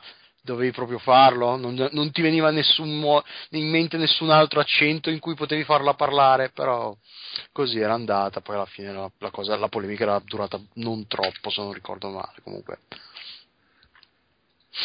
Vabbè, eh, ci sono altre polemiche di, di cui No, ancora David Cage. Era James Sterling che, che, che, che, questa serie di, di, tweet che io poi ho, ne, ho, ne, ho segnato, ne, ho fatto uno screenshot uno dietro l'altro nel giro di una mezz'oretta gli ha dato dentro e se non sbaglio era pro- successiva a quel discorso che abbiamo fatto prima in cui lì cioè no però in effetti sono bellissimi questi tweet eh vuoi, vuoi illustrarci la allora, sequenza di tweet? Allora, inizia col primo che, eh, che lui diceva, eh, Jim, vabbè, erano tutte poco dopo, perché ha fatto questo discorso, era, dov'era? Era a qualche, a qualche, come si chiama, a qualche conferenza o qualcosa che ha fatto questo discorso sul palco, era prima della conferenza della PlayStation 4. Forse Ma era, fosse un'intervista, qualcosa del genere, possibile. Sì, sì, può essere. E quindi lui ha fatto il solito discorso che fa tutte le volte, la stessa zuppa. E Jim Sterling eh, incomincia, ha detto che era, stava guardando il suo newsfeed, news, newsfeed eh, sul suo RSS feed, tutte queste qua, e lui dice devo evitare di commentare perché devo resistere alla tentazione di commentare quello che ha appena detto. E poi poco, 20, eh, 40 minuti, quindi 21 minuti dopo non ce la fa e si lascia andare e dice fucking rich for David Cage to cry for innovation while simultaneously telling games that they need to take cues from Hollywood. Praticamente lui dice che ha una faccia come il culo, David Cage ha la faccia come il culo per, di, per urlare a, a, squar- a, chiedere a squarciagola che i videogiochi incominciano a, innov- a essere innovativi e allo stesso tempo dire ai videogiochi, ai creatori di videogiochi, sviluppatori di videogiochi di ispirarsi dal modello hollywoodiano, che se c'è una cosa che viene in mente proprio per essere quanto di più anticreativo e lo sfruttamento dello stesso modello creativo strutturale di film è proprio Hollywood. Poi quello successivo dice la sua idea di innovazione è letteralmente fare un film ed Evil lo dimostra. La sua innovazione è, è eh, derivazione del massimo livello due minuti dopo ne scrive un altro. Che è bellissimo. che, che, eh, eh, Rosica is bit Rosica che Heavy Rain è stato recensito tra virgolette come un gioco. E non eh, ignorando il fatto che un qualsiasi critico cinematografico avrebbe cagato sulla sua sceneggiatura. È veramente ironico. Ancora un altro. Cage è bravo a fare i videogiochi, gli concede che è, è effettivamente bravo a fare i giochi. però, um, però vuole costantemente che la sua industria diventi qualcosa che lui non è assolutamente capace di fare, quindi che cominciare a fare film e David Cage ha dimostrato che, David, che è terribile a scrivere roba per i film a, a scrivere sceneggiature. E poi l'ultimo, eh, l'ultimo, qui, eh, l'ultimo tweet, eh, lui dice vabbè basta, ho finito di lamentarmi eh, e non, non, mi è piaciuto, si, dice, si, si, sente sporco dentro per averlo detto. Lui gli piace, ammirava moltissimo David Cage prima che incominciasse Uh, a, a, a, sputare nel piatto in cui mangia, letteralmente. Perché comunque lui continua a fare videogiochi è, è incastrato nei videogiochi. È incastrato nei videogiochi. Secondo me fa videogiochi perché non è capace di fare qualcos'altro. Eh. Cioè, se scrivere roba per i, per i, film, torniamo a Heavy Rain. Se qualcuno avesse qualsiasi, una qualsiasi sceneggiatore del genere in un film, gli avremmo detto: Ma che è sta cagata, dai. Roger De- io me lo vedo Roger Debert a, a recensire una, una sceneggiatore del genere, dai, no, no, no. Però sì, boh, alla fine. Vabbè, sì, sì la, la, come 40 minuti ok no no no, no non, devo dire niente non devo dire niente. Poi nel giro di 10 minuti si è lasciato andare vaffanculo deve... vabbè ma è così che funziona. A proposito di gente che si lascia andare quando hanno annunciato Diablo 3 alla, alla, per PlayStation 3 e 4 si è scatenata l'ira dei fan di Diablo 3 che hanno spiegato tutti i motivi per cui vedono la cospirazione e il fatto che Diablo 3 fin dall'inizio era stato pianificato come un gioco per console. Sì? So... Ah, me l'ero persa, no, no. Allora, la, teori- la, teoria, l'ipotesi di complotto Diablo 3 era fin dall'inizio per, pensato per essere un gioco per console. Perché? Solo quattro giocatori, perché ci sono quattro pad. Ok. Eh, poi eh, le, le, quest lineari invece che in un mondo aperto perché se vuoi giocare sullo stesso schermo devi avere tutti assieme poi non ci sono eh. skill point o statistiche complicate per far felici i giocatori console. Hai 4-5 skill contemporaneamente sulla barra, molto facile da usare col pad. Non ci sono run o gestioni me- me- eh, complicate di oggetti perché non sarebbe divertente per i giocatori console. non puoi hostare le, le partite. Host a named game, non me ne intendo, dice però autogioco. Creare un tuo, la tua partita su un, creare un server, diciamo, sulla tua partita e es- esattamente perché serve per il matchmaking console. Ci sono gli achievement come su console, eh, le skill passive. Vero, in effetti, non fa una piega per niente. Eh, le, le, le, le, skill passive come i perk di, di Call of Duty. Eh, I giocatori PC hanno fatto il beta testing per la versione console, è proprio la rosicata totale. Eh, si spiega come mai non c'è il voice over IP. E ah, Diablo 3 è il Call of Duty degli action RPG. Oh, ma come rosicano? ma l'ha scritto, l'ha scritto De Sangre sta cosa? non, non, lo so, sinceramente. Va bene, allora a questo punto se se riuscirà a registrare, ma non credo perché Quidex mi ha scritto che c'ha sì, la, la lebbra ah, le, le, le, coliche intestinali, non ho capito. Eh? Lasciati che ha detto. In, inserirò il, il Voodoo Lounge, la rubrica PC registrata a parte, altrimenti no. Eh, provo ad aggiungere la conferenza Luigi Marrone per sentire la sua sega mentale, così poi chiudiamo. Dai. Ciao ragazzi. Ciao Luigi! Ciao Marrone! Che bellissima la Ciao, sensazione carissimo. alla Travaglio di stare in un tipo in un teatro, proprio ti chiamano a servizio pubblico e quindi dici, ok, scusate, collegamento in diretta. Sì, sì, vi saluta Stefano da Retrocast. Okay. Stefano Piggio. Salutacelo quando. Grazie. Eh, va bene, Luigi, eh, sì. sigla. Chi sono io? Chi sono io? Se non chi sa? Sono destino è il mio. Anima che sono, clamando, carne che sono. Chi sono? Chi, chi, chi, chi sono io? Chi sono io se non quello? Chi sa che Il corso di percussioni. Chi sono? I suoni della darbuca. Carne che sono? Suoni bassi, detti Doom. Chi, chi, chi sono Chi Suoni sono? acuti. Chi sono io? Tac. Kiss kiss. Destino. Paraci la tua sega mentale, non sporcare in giro. Ok, il titolo è uh, Sony. Farai mai lo Steve Jobs? Accadeva questo, mentre Sony tentava di convincerci che PlayStation 4 merita i nostri sudati crediti, Google distribuiva un nuovo trailer di Google Glass, i suoi occhialini da realtà aumentata, da un lato un prodotto ancorato nel passato, more of the game, dall'altro un nuovo modo di vedere il futuro. I videogiochi sono sogni di fuga dalla fine, dal game over finale. Arte dell'addizione di vite parallele aumentate, se vogliamo, surrogati d'ossigeno per qualcosa di vitale come la fantasia. Ecco che il potere esclusivo di sviluppare piattaforme che permettono questo sogno d'espansione vitale, questa necessità psicofisica, ancestrale, spirituale, dovrebbe essere un ruolo sensibile e importante, dovrebbe. Le nuove console ci accompagneranno per altri dieci anni, si dice, roba da invecchiarci su. Domanda. Ma se voi sapeste che esiste una grossa azienda che può sviluppare, oggi, adesso, un modo ancora più emozionante di vivere il videogioco, ma che non è interessata a rischiare e a farlo, vi spiacerebbe? Così, dopo il PlayStation Meeting mi sono chiesto, chissà se Sony introdurrà innovazioni, innesti, sviluppi di nuove periferiche o altro.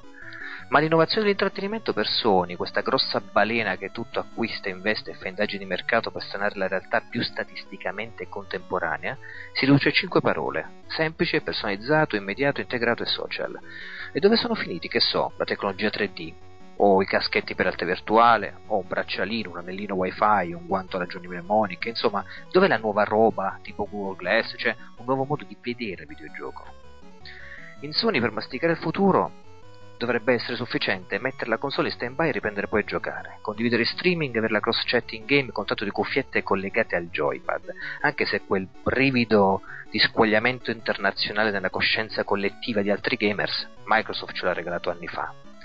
E quel tastino di condivisione, il tasto share che ingrandisce, ampia include spampi nel concetto di Miiverse Nintendo, come se i terabyte di dati delle performance dei giocatori che fagocita YouTube fossero vecchia storia.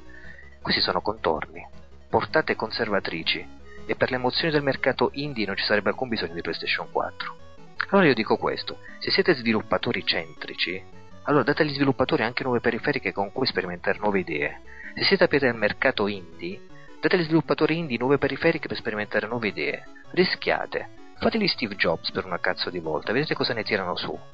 Risultato spirituale, due punti.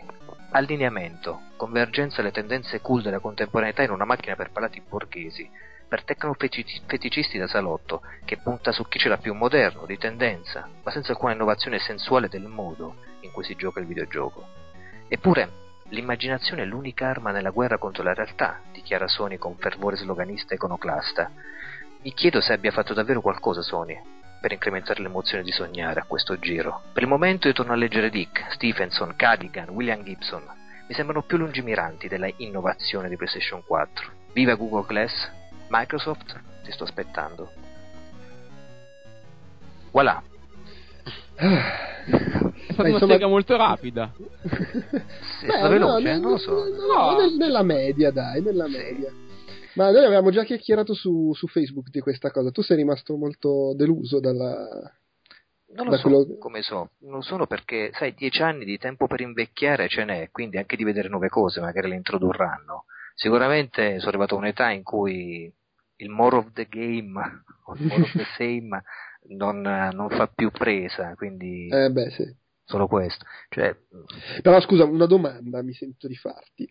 Tu. Eh, spera, speravi, cioè speri in, in, qualcosa di più, ma te lo aspetti che lo facciano? Uh, non da parte di Sony, da Sony se non è capace di comprarsi tutto, uh, se non si compra tutto non è, non è felice, capito? Bella questa tecnologia, possiamo averla come terze parti sviluppare? No, la devono comprare loro. E questo probabilmente C- comprare il Nespresso fra un po', così diciamo anche Ma così, mi piace, lo compro tutto. Cosa, gli do un pezzo? No, voglio tutto il negozio. Non, eh, invece sono curioso per Microsoft perché insomma potrebbe andare ah, poi la partnership con Google che c'ha Microsoft, Bing, non so che cosa, magari ci potrebbe essere qualcosa di più, non adesso, magari in futuro, però di, sicuramente più lungimirante uh, Sony non, non, mi ha dato quel, quel brivido. Come su Matteo Bittanti dice, la conferenza Sony serve affinché uno non um, si dispiace per aver comprato Wii U. e questa la dice lunga, insomma. Ma anche a me ha, ha, non ha entusiasmato, l'ho guardata e dicevo, ok, forse perché dico scusate, sto invecchiando appunto, forse perché di conferenze ne ho viste, ne abbiamo viste così tante che ormai l'ennesima che ti fa vedere, ok, lo sparatutto, Killzone. Sì, boh, la cosa che doveva essere più interessante è stata cos'è, la, quella, la cosa di Media Molecule è stata carina secondo me la, il ballettino, le scenette, tutto il resto. Quella è stata effettivamente carina, anche se è una roba che non farò mai, non provo proprio neanche, neanche se mi pagano. Ecco, sì, forse se mi pagano, ma eh, tipo, la cosa Guarda che devo... la, la, prostituta proprio eh, non sì, sì. mai però se mi pagano il gioco iniziale di, del capo del progetto lì di Cerny come si chiama lui quando l'ha fatto vedere che doveva essere interessante dal punto di vista creativo però guardavi e dici ma che è sta roba cioè è stato veramente eh, deludente. E poi anche il resto dei giochi, sì, l'ennesimo card eh, porno automobilistico con quello lì che sbrodolava sulla macchina, sugli interni, sul livello di dettaglio del, del, dell'interno dell'auto, ma chi se ne strafotte su, a parte fotone, diciamo. Guarda, io, su, io Amen, ame il fratello su questo perché è figata però com- andate, andate, a un concessionario e fatevi delle seghe sui cofani perché che, che, brutta immagine. Vabbè ma perché è quello minchia guarda lo specchietto guarda il tachimetro. Mi sto, cioè, immaginando Fotone che va al, al, al, concessionario lungo la strada nazionale e entra e comincia a fare le seghe sui compagni delle auto. Ah. Lei cosa sta facendo? No, è ancora quello là, mandatelo via, chiamate la security. non no, di nuovo. Io, eh, io, non mi sono pronunciato sulla conferenza in sé, non mi interessa i giochi che hanno presentato altro, perché non, non, è quello indicativo della visione aziendale da qui a 5, 6 o 10 anni. Eh, poi possono cambiare tante cose, possono stravolgersi, è proprio che non ci ho visto una visione del futuro delineata che sia basata su un nuovo modo di vedere il gioco come avevano detto. Se non avessero messo quello slogan, un nuovo modo di giocare, allora avrei, avrei detto vabbè sì, PlayStation 4, potente eccetera, sti cazzi. Ma un nuovo modo di giocare, no, non lo puoi dire, non è vero, è proprio veramente... Sono convinti che il tasto share e, e far vedere la partita in streaming sia il nuovo modo di giocare. Sì. Ah, ma, che, ma, magari è anche il futuro, però cioè, non è che sia molto nuovo, già si fa. Sì, mi piacerebbe tantissimo se il tasto share qualche game designer intelligente lo usasse effettivamente come elemento di gameplay. Sì. Sarebbe possibile e sarebbe figo, sarebbe molto fuori dal, dal coro pensiero laterale etch etch, però sarebbe troppo figo, cioè un, un game designer in, di quelli indie scimmiati. In GTA tira... 5 quando vai a Mignot usi il tasto share. sì, ma, ma, comunque hai ragione Fabio, nel senso che ultimamente mi sono scoperto a, rigioc- a giocare a dei giochi perché hanno magari solo una funzione, una su, su mille, che gli altri non hanno. Il tipo sto giocando Red Faction Armageddon per il fatto che hai questa possibilità con il loro motore di distruggere tutto e ricostruirlo con questi eh, nano, nanomacchine che escono fuori e ricostruiscono le strutture, scale, pareti. Ma, ti, ma lo stai giocando sul serio? Sto giocando sul serio, sì. Armageddon. È orrendo. no, io mi sto divertendo tanto, è un gioco così misantropo. Eh, io, ma... l'ho trovato, io l'ho trovato di, di, una bruttezza straordinaria. È, ma è fantastico, soltanto per questa cosa che c'è invece di questa, questa possibilità così fuori dagli altri contesti. Mi piace, così come magari alcuni giochi che ti permettono di andare indietro nel tempo, non di, non di macchine, non parliamo di giochi di macchine, quelli giochi in cui magari viene ucciso, allora vai indietro nel tempo oppure lo fermi, lo blocchi. Cioè, questo è un nuovo modo, un, un gameplay che migliora l'esperienza e l'emozione di gioco. Se lo fanno con sto share in maniera intelligente qualche sviluppatore, tanto di cappello, se glielo fanno passare. Eh, esatto, è quello. Però mi immagino, sì. ne so, delle avventure che mm, io non posso capire, devo chiamare qualcuno per chiedergli una mano, piuttosto che...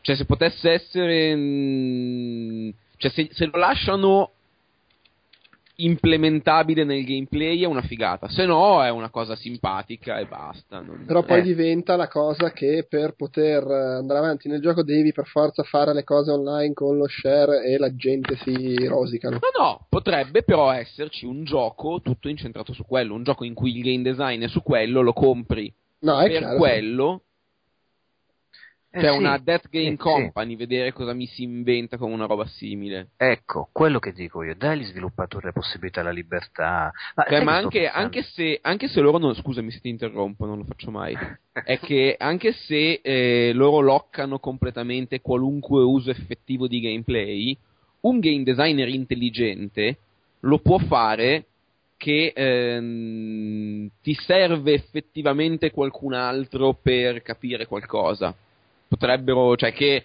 banalmente tu devi vedere la mia partita e poi scrivermi un messaggio o dirmi una roba. Sì, potrebbero. Sì. È interessante, una sorta di, game, di multiplayer asincrono fondamentalmente. In cui no, tu... io me lo immagino proprio sincrono, tipo oh, guarda qua, dammi una mano. Mm, magari, qua... magari, chi ti guarda ah. in streaming vede cose che tu non vedi. Esattamente, potrebbe, sì, essere, sì, sì. potrebbe essere quello. Questo è interessante. Eh, quello, in pratica, cosa... immaginati Call of Duty versione cane per ciechi. Tu sei, un, sei un, uno sfigato pazzesco che è stato mandato in guerra, ma sei cieco e hai e tu non vedi niente. Sì. e hai con il tasto share tuo, l'altra persona che interpreta il cane da cieco che dice oh a sinistra zio a sinistra a sinistra. Spara a destra più a destra più a destra un po' meno. O anche però, Frogger Frogger col cane però da... vedi Se metti poi Google Glass, c'è la realtà aumentata che attraverso un espediente narrativo, un collegamento con la tua retina, puoi vedere alcune zone tipo in wireframe, cioè, e quindi vieni guidato, hai soltanto una parvenza dello scenario che l'altro in streaming vede tutto, ed è meraviglioso. Vabbè, ma la, a me di Google Glass, per, giusto per tirare, tanto la puntata è corta già così, a me mh, non, non, interessa sinceramente per il fatto cyberpunk eh, che finalmente abbiamo l'HUD, che anzi a me sembra una roba abbastanza orripilante, eh, da, da, scimmiato di tecnologia è una roba che io così occhio non voglio. Eh, però me lo occhio. immagino una figata totale per i giochi nel mondo reale. Sì, sì, anche quello. E... Cioè, Pac-Man al supermercato, vuoi mettere? Guarda, non è geek eh, troppo Google Glass, secondo me è talmente poco invasivo, eh, può diventare davvero un'altra sorta di realtà. Non so, se ve, non so se ve l'ho linkato, c'è un regista che ha fatto un corto in cui praticamente un tizio ossessionato da Facebook eh, sopra l'iPhone, o comunque dalla chat di, di Apple, eh, eccetera. Interessante. Come? Ah no, non hai seguito il suo discorso su Facebook, scusa, vai avanti. No, a un certo punto si sveglia e si ritrova eh, l'iPhone ficcato dentro il palmo della mano, praticamente, ma sono molto Cronenberg, e comincia a vivere comunque con questo telefono ficcato dentro, che è proprio integrato, e ci si trova bene, eh, e diventa una, una, un altro aspetto proprio di sé. È come lo vedo un po' Google Glass, una sorta di poi strumento che ti permette magari di, di migliorare alcune cose della, della, della, nell'aspetto dell'utilizzo della tecnologia. Immagino soltanto registrare, tipo io sto in macchina, mi vengono i pensieri, io che scrivo molto, eccetera, invece di stare a accendere un registratore, a tenerlo in mano, o il mio telefono, scrivere il messaggio, eccetera, dillo così, eh, registrazione, tata, comincia a parlare le mie pippe, le mie seghe mentali, appunto, e poi magari condividermi, inviarmi tramite mail, tutto quanto con... Uh, con un gesto, una, un movimento. Eh, me, mi farebbe impazzire una cosa simile, cazzo. Proprio top. Chi sono io? Eh, che dirvi, io devo lasciare perché devo ritornare in retrocast. Prego, torna pure dal retro, mi raccomando. E, ciao. Grazie dello spazio, ovviamente buon proseguimento. Grazie. Salutone. Ciao ciao. Ciao. Va bene, allora passiamo alla gente ci scrivono.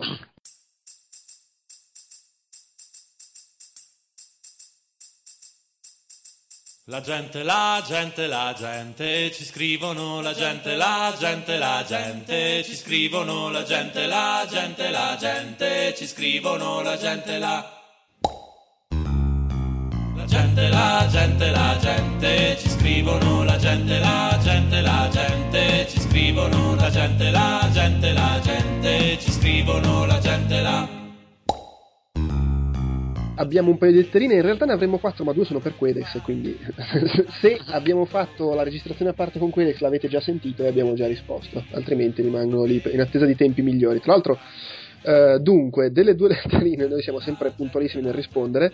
La prima risale al 21 dicembre. Pensavo peggio. Come pensavi peggio? Siamo al 12 2011, eh. Beh, però, te, però risale al 21 dicembre, quindi quando abbiamo pubblicato l'ultimo episodio non ci si può dire un cazzo. No, infatti. alla, alla prima occasione buona abbiamo risposto. Allora, eh, Daniele Di Mauro in realtà aveva scritto direttamente a me, però ha detto che andava bene, prendila come una mail per il podcast, quindi vi propongo quello che scrive. In effetti, mh, mm, volendo, si lega un po' a cose di cui abbiamo parlato, quindi magari non avremo molto da aggiungere. Comunque dice, eh, parla di narrazione e interattività e dice, vabbè, la narrazione prevede due parti, chi narra e chi fruisce. Nel videogioco la parte di, di chi fruisce, che normalmente è passivo, diventa attiva, in misura stabilita da chi narra. Cerco di riassumere il concetto. Il problema è che poi l'interazione da parte di chi, di chi, st- di chi sta fruendo tende un po' a sputtanare quello che vuole ro- raccontare chi ha creato il gioco. E per limitare lo sputtanamento si limita la libertà. Tu crei finali multipli, però poi in realtà sono finali multipli e diversi per modo di dire e va proprio sul, sul, concetto base. Se io posso interpretare un personaggio che è cattivo, perché poi comunque devo salvare il mondo? Se sono cattivo non lo voglio salvare il mondo, vaffanculo. Al di là del fatto che in effetti però ci sarebbe da dire che anche se sei cattivo, se non salvi il mondo muori anche tu. Però vabbè. E, dice, ci sono de- delle eccezioni, penso per esempio a Civilization, in cui tu fai la tua civiltà e racconti la storia di quella civiltà in totale libertà, puoi cooperare con chi vuoi, essere o meno conquistatore, eh, eccetera. Oppure Elite, dove tu potevi essere tanto pacifista e commerciante quanto pirata, cacciatore di tagli, eccetera. Non era una classe da scegliere, ma un comportamento da, da attuare. E chiaramente, però, sono casi in cui la narrazione è meno visiva ed è più legata all'immaginazione del giocatore. E dice: Quello che non mi spiega è come ad oggi nessuno riesca, o, o insomma, nessuno abbia integrato meccaniche di questo genere di libertà nei giochi moderni AAA. E però in realtà se, qua finisce la sua lettera. Secondo me la risposta è molto semplice ed è una questione Half-Life di... 2. Eh, No. No. Pro, pro, pronto, Sì, pronto, io ti Sì, sento. sì. Sì, cioè il, il problema è che Elite era un gioco che creava tutto in maniera procedurale. Eh, Ci- Civilization è un gioco dove comunque la storia è raccontata solo ed esclusivamente tramite il gameplay. Se invece devi raccontare tutto, devi avere attori e scenari, non puoi farne infiniti. Esatto. E quindi come cioè, Devi devi- mettere devi- giù i paletti per forza. eh. E in più, se stai facendo il cinema, tra virgolette, sei anche l'autore che vuole raccontare una storia e che quindi decide, oh, questa storia deve andare così, non mi rompete il cazzo. Beh, Half-Life 2 è comunque l'esempio perfetto nel senso che la scena, quella del- de- nella scenetta che, eh, quando, che abbiamo saltato di Gabe e JJ Abrams. E Abrams quando prende per il culo Gabe Newell eh, che gli fa vedere la scena in cui in Half-Life 2 Morgan Freeman in- incontra di nuovo il professore Alex. E mentre loro parlano e ti raccontano le cose tu puoi andare in giro a fare quello che vuoi. Gli puoi tirare in- addosso libri puoi giocare con la macchinetta del teletrasporto Sì, è però quello. O tieni il giocatore incatenato e gli dici ora ti racconto la storia e non mi rompere i coglioni, oppure il gioc- se gli lasci libero, lasci- lo lasci libero, il giocatore può anche disinter- disinteressarsi alla storia e giocare con quello che trova in giro. E però appunto è, è il contrasto, nel senso che lì Sì, comunque ti, ti- ti- ti impediscono di cazzeggiare con la storia, ti fanno cazzeggiare solo nella stanza e, e puoi farlo scemo, perché Però- se ti fanno cazzeggiare con la storia tu gliela cambi la storia. Ah, sì, quello sì, assolutamente. sì. È comunque un, cazzeggiare accessorio che non, che non ha nessun impatto sulla storia.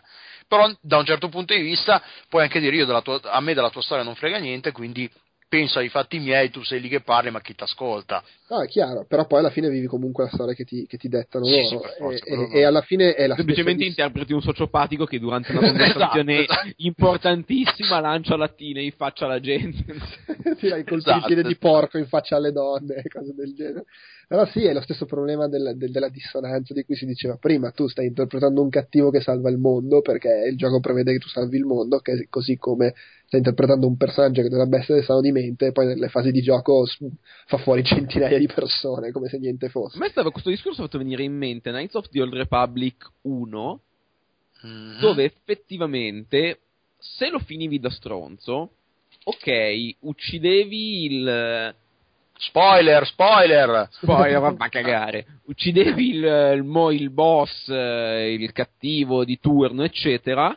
Ma se eri lato oscuro, cattivo, incazzoso, facevi un finale di merda perché tu ti sosti- invece che avere salvato la galassia, ti sostituivi a lui. Così è un po' la comodità di fare le storie con guerre stellari, però forse è una questione.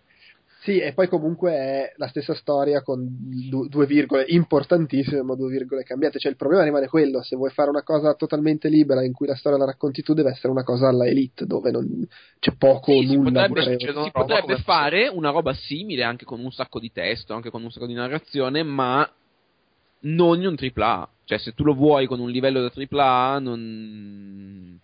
non Beh, si come può. fai? Non è, non, è, non è fattibile proprio. Ma secondo me dovrebbero smetterla con questa cosa del- del- della narrazione libera finali. Per il semplice motivo che appunto si vengono a creare così tanti problemi di incastrare la storia, le storie, le narrazioni. Scegliete- sceglietene una, concentratevi su quella e raccontate bene solo quella. Alla fine io non sento mai il bisogno di avere questa libertà. Puoi anche darmi l'illusione se vuoi, tipo darmi varie risposte differenti alla, stesso- alla stessa linea di dialogo, alla stessa battuta di un personaggio. Però alla fine che io abbia la libertà di avere più finali. Anche perché poi io non sono uno di quelli che vuole vederli tutti. Che ce ne sia uno, che ce ne siano dieci. Alla fine a me cambia sto. poco. Non è male come discorso. Cioè, scrivine uno, scrivine bene, scrivilo bene e, fini- e finiscila lì. Sì, in un- anche in un gioco come Mass Effect io mi accontenterei veramente anche il finale stronzo e il finale buono. Non, cioè, secondo me, infatti, Mass Effect, questo discorso qua che fai tu, è stato un peso in Mass Effect 3. Ah, esatto. Perché Eh, questa cosa che hanno. Cioè, il gioco è diventato sempre più grande, quindi sempre più ramificazioni, sempre più roba da scrivere. Secondo me in Mass Effect 3 si vedeva che hanno, per fare quella roba lì hanno dovuto tagliare altrove. E in effetti io avrei preferito un Mass Effect 3 più. con più roba in giro, più roba da esplorare e meno mh, percorsi meno, perché alla fine io percorsi ne ho visto uno su magari 20 e non, non me lo rigioco non 20 volte, non 5, ma nemmeno 3. Già tanto se lo faccio due, lo farò magari tra due anni, se mi ricapita mi faccio un altro giro e lo faccio così. Però, appunto, non... Sarebbe Sì, bello se fazioni investissero altrove. cattivo per dire, l'unica differenza è lì, però non- all'interno del cattivo e buono non sto a rifare poi le varie variazioni, chi se ne frega. Ma perché il finale multiplo è rimasto un po' uno dei, dei miti del videogioco Le che si sì, seguono, il fotorealismo, il finale multiplo. Artificiale E le tette. e le dette. Bene, Va bene, e poi c'è questa, eh, però questa era da proporre con, con Luigi presente. Quindi saluto Rodolfo Mastrapasqua che aveva proposto una- una- uno spunto su Facebook, ma ce lo teniamo per quando Una ci sarà sega mentale di Luigi. gruppo. Come? Una sega mentale di gruppo. Sì, però si parlava di PS4, si parla di segmentali, cioè ci deve essere Luigi, non c'è un cazzo da fare. Va bene, abbiamo concluso eh, dopo due ore e 34 di registrazione. E salutate. Ciao a tutti, buonanotte o buongiorno. ciao, buonanotte. Ciao. Si chiude qui anche questo appuntamento con Outcast Chiacchiere Borderline. Io vi ricordo come sempre il nostro sito ufficiale www.outcast.it dove trovate tutte le informazioni, eh, tutti gli altri modi di seguirci, il resto della nostra produzione audio e video e fra l'altro il post di Chiacchiere Borderline, il post dell'episodio con i link alle fonti delle varie notizie dei vari argomenti trattati. Vi ricordo anche la nostra email podcast.outcast.it se volete scriverci per farci delle domande prima o poi rispondiamo eh, darci suggerimenti, proporci argomenti o partecipare quando mettiamo in palio dei giochi, eh, ci sarà qualcosa la prossima settimana. Per quanto riguarda i prossimi appuntamenti con Outcast, così a occhio direi che si va eh, al mese di aprile, quando sicuramente realizzeremo un reportage sulla Game Developers Conference 2013, a cui andremo io, Fotone, e ci accompagna anche Giacci, Paolo Giacci, composer Paolo Giacci. E poi insomma tornerà Outcast Magazine e altre cose. Direi che è tutto.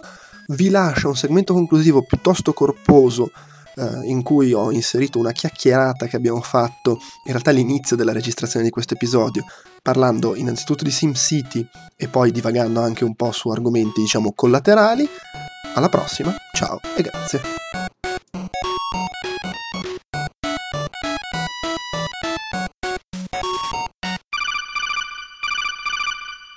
Madonna che incazzature oggi con SimCity.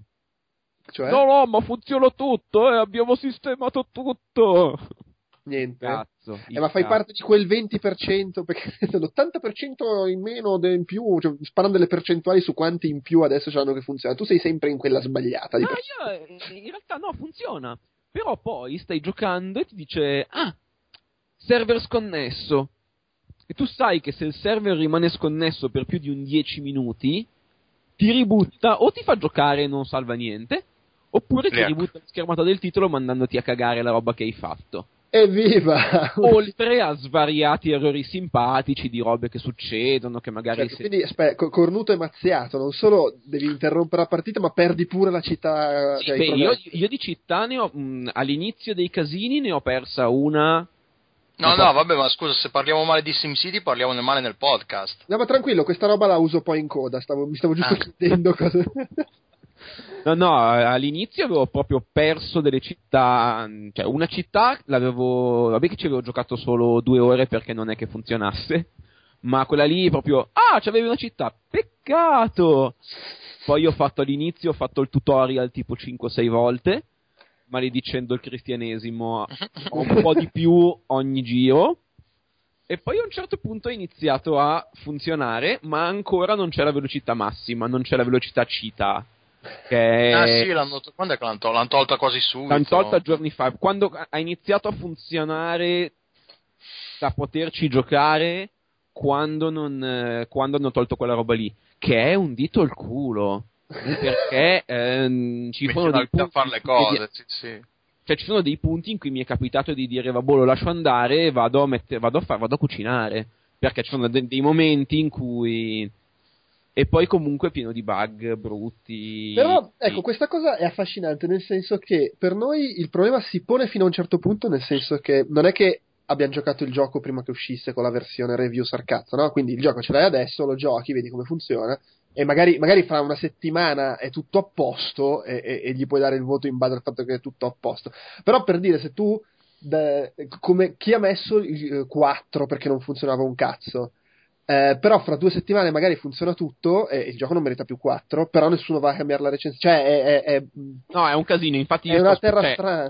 Io eh sì, un casino. Beh. Polygon l'ha abbassato due o tre volte il voto a. Eh, però, cioè, quindi se, se sì, adesso hanno tutto a disegnato un posto- cazzo al posto del voto. Eh, il voto di Polygon è cazzi, cazzi disegnati sul metro. No, giustamente c'è un cazzo moscio, se poi sistema i server va in tiro.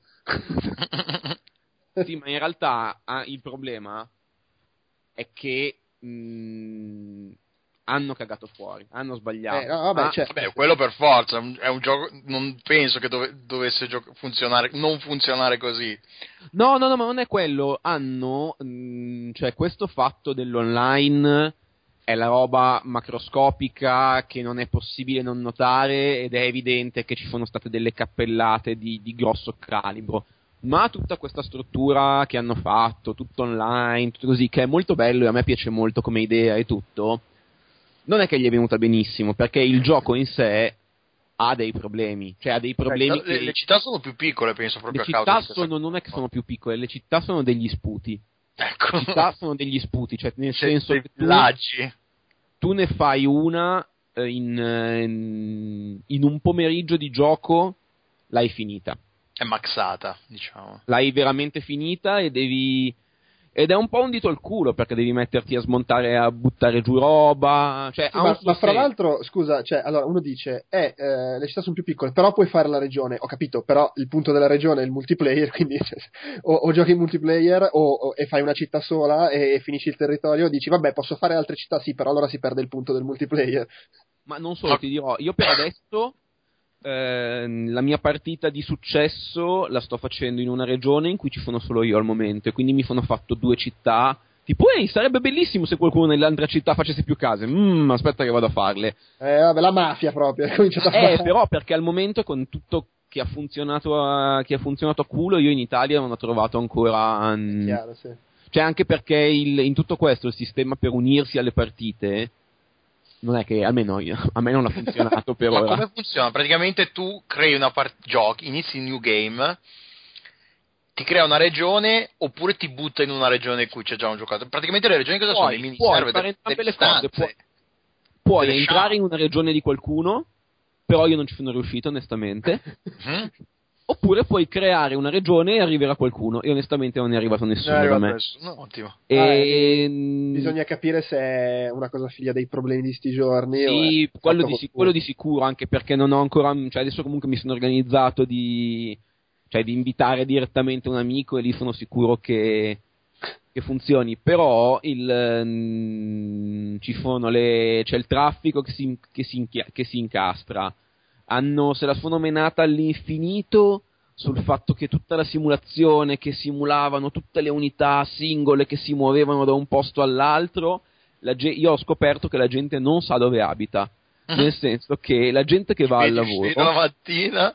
la gente che va al lavoro non è che esce da casa sua e torna a casa sua la sera. La gente va al lavoro e poi cercano tutti di andare nella casa più vicina all'ufficio. Al, al È, è la promiscuità, è un simulatore al di comune. posto di lavoro. Quindi il traffico si incastra da una parte e poi quando si sono tutte riempite le case si incastra dall'altra parte. Eh, ogni tanto ho avuto, ho avuto un palazzo in fiamme per eh, circa dieci giorni, con avevo 8000 pompieri, pompieri che erano nella città, ma quel palazzo non lo cagavano.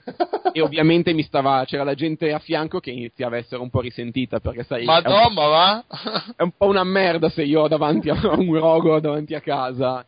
Ma non per niente, perché col plasma poi c'è sta luce continua che ti riflette sullo schermo e non vedi. Eh.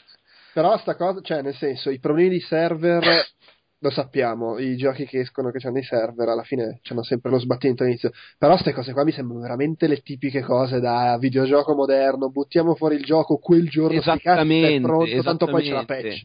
Ma, non, ma, ma, ma tra l'altro non solo, cioè il, questa idea dell'online è bellissima ed è una direzione in cui, che, di cui questi giochi hanno sicuramente bisogno, cioè chi diceva ah, no perché SimCity per me è un gioco solo offline, secondo me stai sbagliando discorso.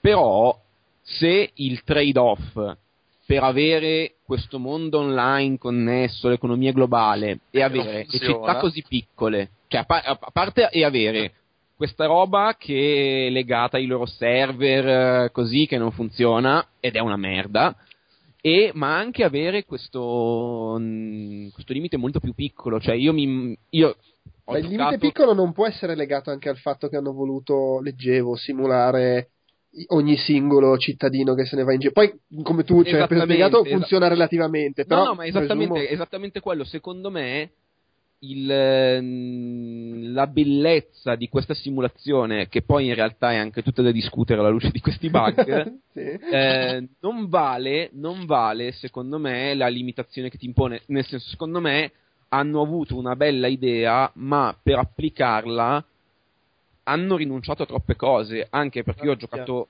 all'infinito SimCity nella mia vita e il, la figata di SimCity è andare avanti tanto tempo fu una città, cioè io mi ricordo delle città su cui lavoravo per dei mesi e che alla fine erano delle così.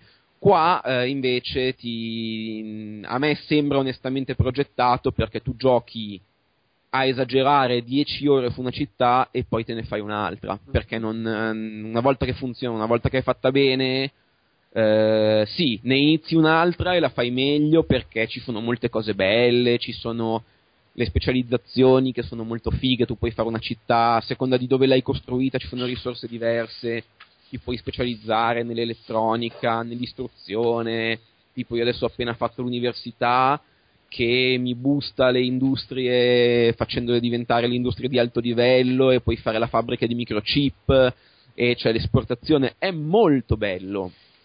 Però appunto è un SimCity un po' snaturato, ma proprio più che altro perché viene, diventa un gioco mm, che non, cioè diventa un, è un city builder diverso, un city builder in è cui chiaro. costruisci delle piccole città e te le giochi per un po' e poi vai oltre.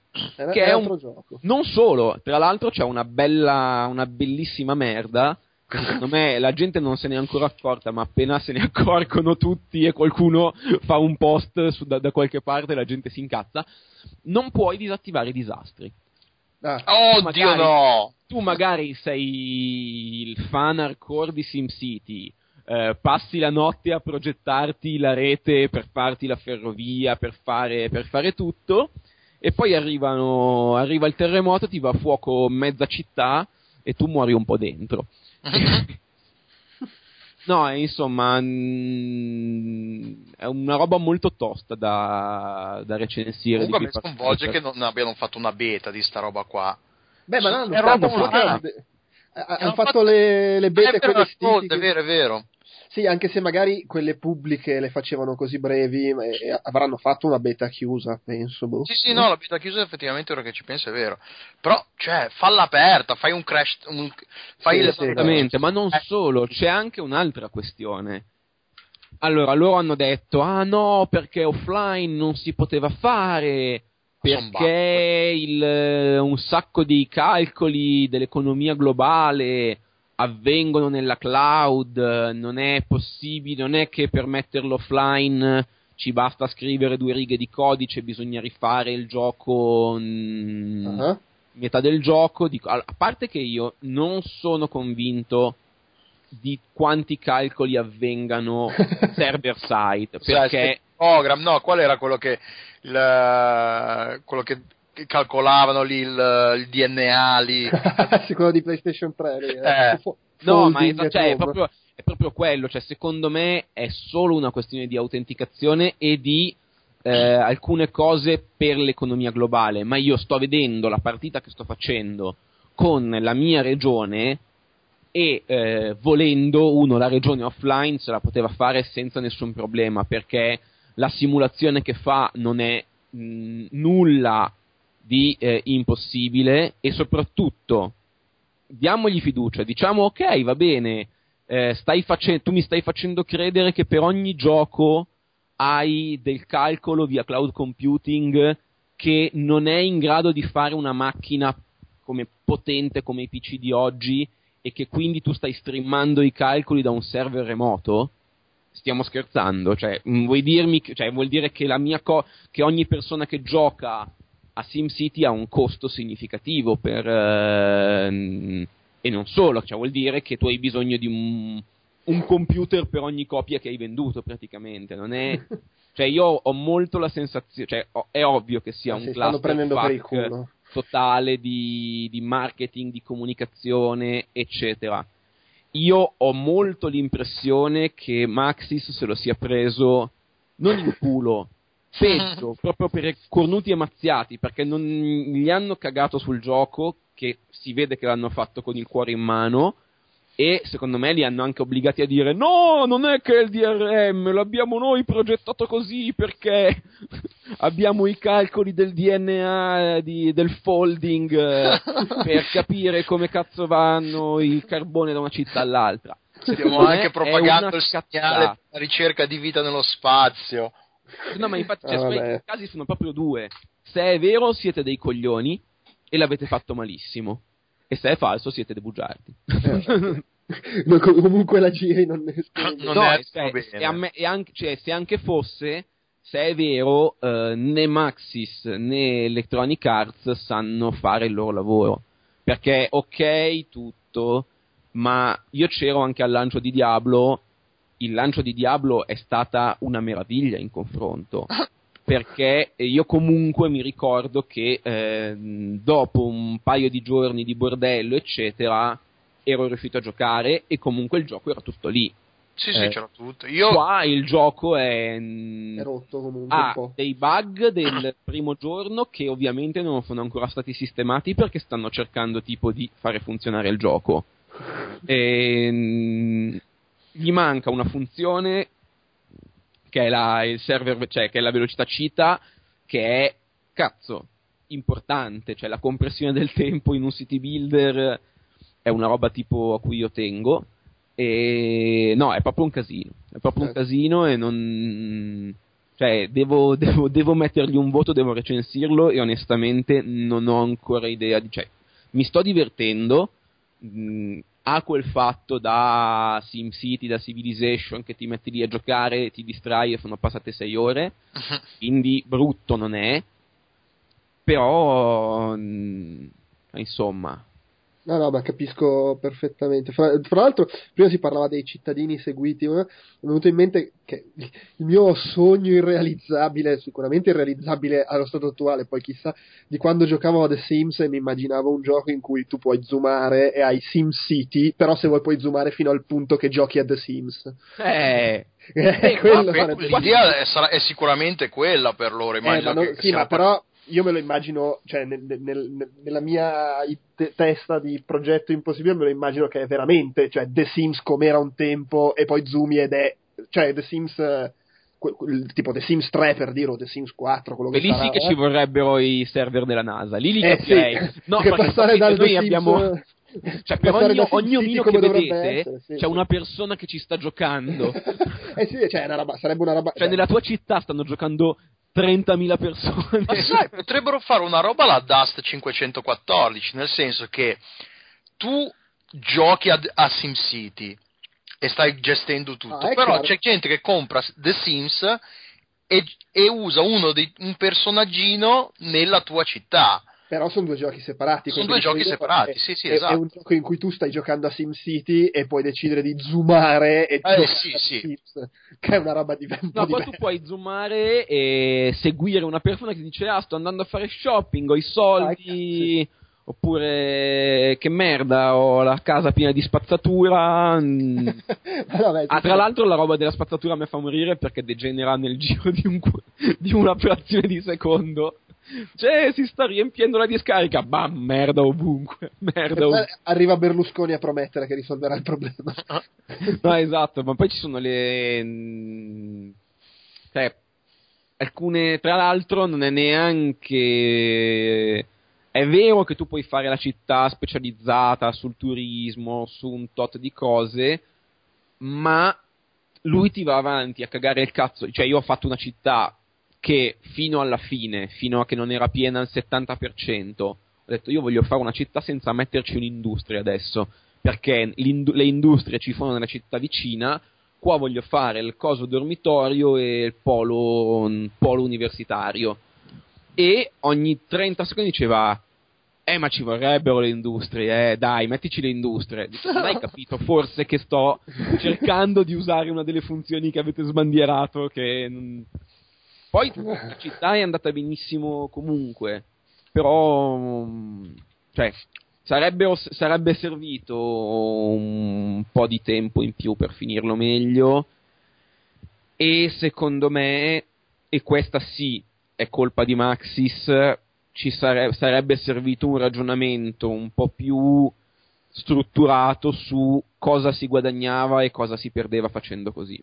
Mm, Perché a me, cioè, la- mentre a mh, SimCity 2000 potevi andare avanti a giocare all'infinito come a SimCity 3000, SimCity 4, qua a me dà la sensazione che eh, ci giocherò mh, per tre settimane, grande scimmia e poi sia no avrò finito.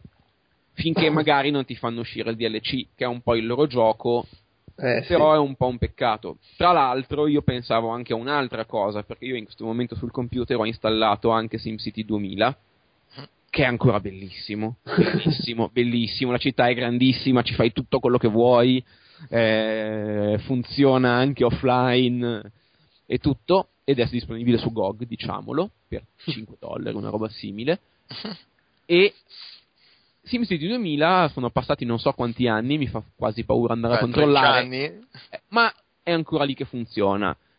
Se eh, questi server eh, per far andare SimCity nuovo sono così fondamentali e insostituibili, infatti. eccetera, mi stai dicendo che tra quattro anni, quando non ti converrà più, questi server non ci saranno più e io non me lo gioco più? Eh certo, sì, questi giochi una qua roba- Anche perché sai strutturale. quante volte EA spegne i, i server dei multiplayer? Non lo fa tipo a, di- a due anni, cadenza Sì. bianno- Beh, però lì, lì è diverso perché sono i giochi che escono, esce ogni anno il nuovo episodio, per cui è anche fisiologico che la gente smetta di giocare a quello di tre anni prima. Beh, però allora se lo fanno con Sin City? Eh, no, no, no, chiaro, dico, nel senso, in quel caso lì lo, lo posso anche capire, cioè, nel, nel 2013 quanta gente c'è che gioca online a FIFA 2000. No, no, ma quello lì, lì, lì ha senso anche perché hanno. No, ma allora in realtà EA sui, sui server degli sportivi, se non erro, li tiene abbastanza a lungo. Cioè, tipo, ok, eh, basta giocare a FIFA 10, c'è FIFA 13, esci e dacci ancora dei soldi perché ogni tanto ci servono anche a noi. Ma quello lo capisco. E comunque ciò non ti impedisce di giocare No, a no, FIFA certo, 10 o a FIFA 9, è ancora lì. È, è un problema che bisognerà secondo me tenere in conto di tu- per tutti questi giochi qua. Diablo 3, che è l'altro caso, non è un problema secondo me, perché Blizzard lo terrà in piedi all'infinito perché non ha nessun motivo per non farlo e lo terrà in piedi per quei 50 anni che passeranno da qui a Diablo 4, quindi non è Sì, però è a- a, a livello concettuale, eh, però è anche vero che eh, se li concepiscono così, tu glieli compri, nell'accordo c'è scritto che quando i server li chiudono non puoi più giocare, eh, di che ti lamenti? Gli hai dati i soldi, no? Eh no, però infatti la- le limitazioni a me È, è- è un peccato. Allora, secondo me, cioè, nel senso, nel momento in cui io sono sempre dell'idea che se gli accordi sono scritti chiari e poi tu non li hai letti, o comunque tu hai deciso di dargli i soldi fregandotene, poi non è che ti puoi lamentare, non tu, tu ipotetico. Rimane, eh. rimane il fatto che però è un peccato a livello di eh, come dire, conservazione storica del videogioco, che già è un bordello di suo, se poi ci aggiungiamo pure questo. Però quello va- vale anche per, per tutti i giochi scaricabili Xbox Live Arcade, PlayStation Network e WiiWare, che secondo me fra dieci anni sarà un casino trovare un modo per giocarli. Mm. Ah, so, dieci anni, eh? come sei ottimista? Io pensavo no, no ma vo- voglio essere. Cioè, arriverà un momento in cui o tu c'hai ancora il Wii con i giochi sull'hard disk, o se no i giochi WiiWare dove cazzo li prendi. In generale, eh, poi al di là del caso specifico che magari col Wii te li hanno fatto importare su Wii U e sulla console dopo li potrai importare, però rimane un po' questo problema qui. Sono giochi che spariscono nel nulla. Sì, ed è per queste cose una, una, roba che mi fa abbracciare forte forte l'account di Steam, per esempio. sì. Perché a me, ma, magari mi sbaglio e se, si fa sempre in fretta a fare previsioni da coglioni in questi campi, ma a me l'account di Steam dà una certa tranquillità. Sì. Da, quel, se... da come lo stanno gestendo, da quello che sto vedendo, io secondo me tra dieci anni potrò giocare a Max Payne consiglio. Ah, sì, è, è, è pro- Beh, ma poi sai, c'è anche il fatto che comunque i giochi PC, a parte io apprezzo sempre gli indie bundle che ti danno la possibilità di scaricare sia su Steam che l'eseguibile e, t- e, tanti saluti, però i giochi PC secondo me è un po' diverso perché comunque o muore la piattaforma e vabbè, o se no comunque c'è sempre il modo per, eh, cioè voglio dire, Max Payne, quello originale, scarichi il file da qualche parte, la patch per farlo funzionare sul nuovo Windows, cioè si riesce a giocarli.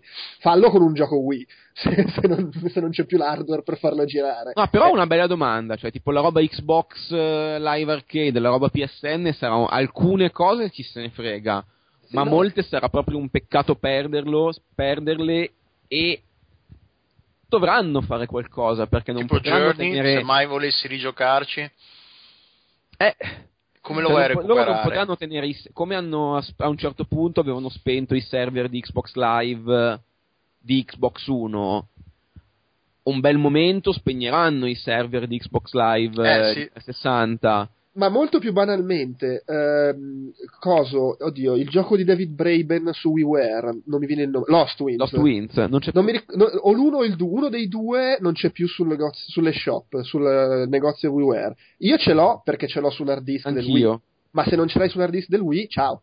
E comunque non è trasferibile su WiiWare, se non erro. Esattamente, proprio perché non c'è più sullo shop, non lo puoi spostare su Wii U. Puoi spostare l'altro, eh, tipo mi sembra che il 2 puoi spostare l'uno no, o il contrario, non so, una delle due cose.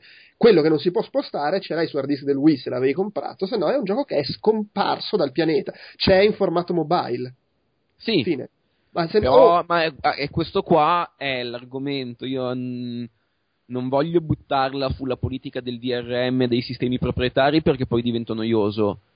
Però questo è un argomento molto a favore, molto, cioè per quanto poi io sia il primo che dico voglio giocare a Fez, fotte sega del sistema chiuso, fotte sega eh, di Microsoft, del DRM, di qualunque cosa, lo compro, lo gioco, sto zitto, me lo godo e va benissimo così però piatta- la superiorità dei PC su qualunque e dei Mac di, qualun- di, Linux su qualunque cosa da questo punto di vista sì, secondo sì. me è innegabile Se, e, e, sarà sempre più attuale secondo me sì, perché, cioè, che, per, poi voglio dire, anche un gioco del Mega Drive oggi non lo giochi se non hai il Mega Drive, però puoi trovarla la cartuccia. Eh, la, in realtà la, no, la... in realtà secondo me è molto più facile lì, perché se tu vuoi giocarti un gioco del Mega Drive, eh, se vai da Gigi il Troione di internet, la, la ROM, esatto, se vuoi sì, la, la trovi. La trovi, cioè ti serve comunque l'hardware d'epoca, però trovi la cartuccia. Sì, in realtà ci sono anche gli emulatori.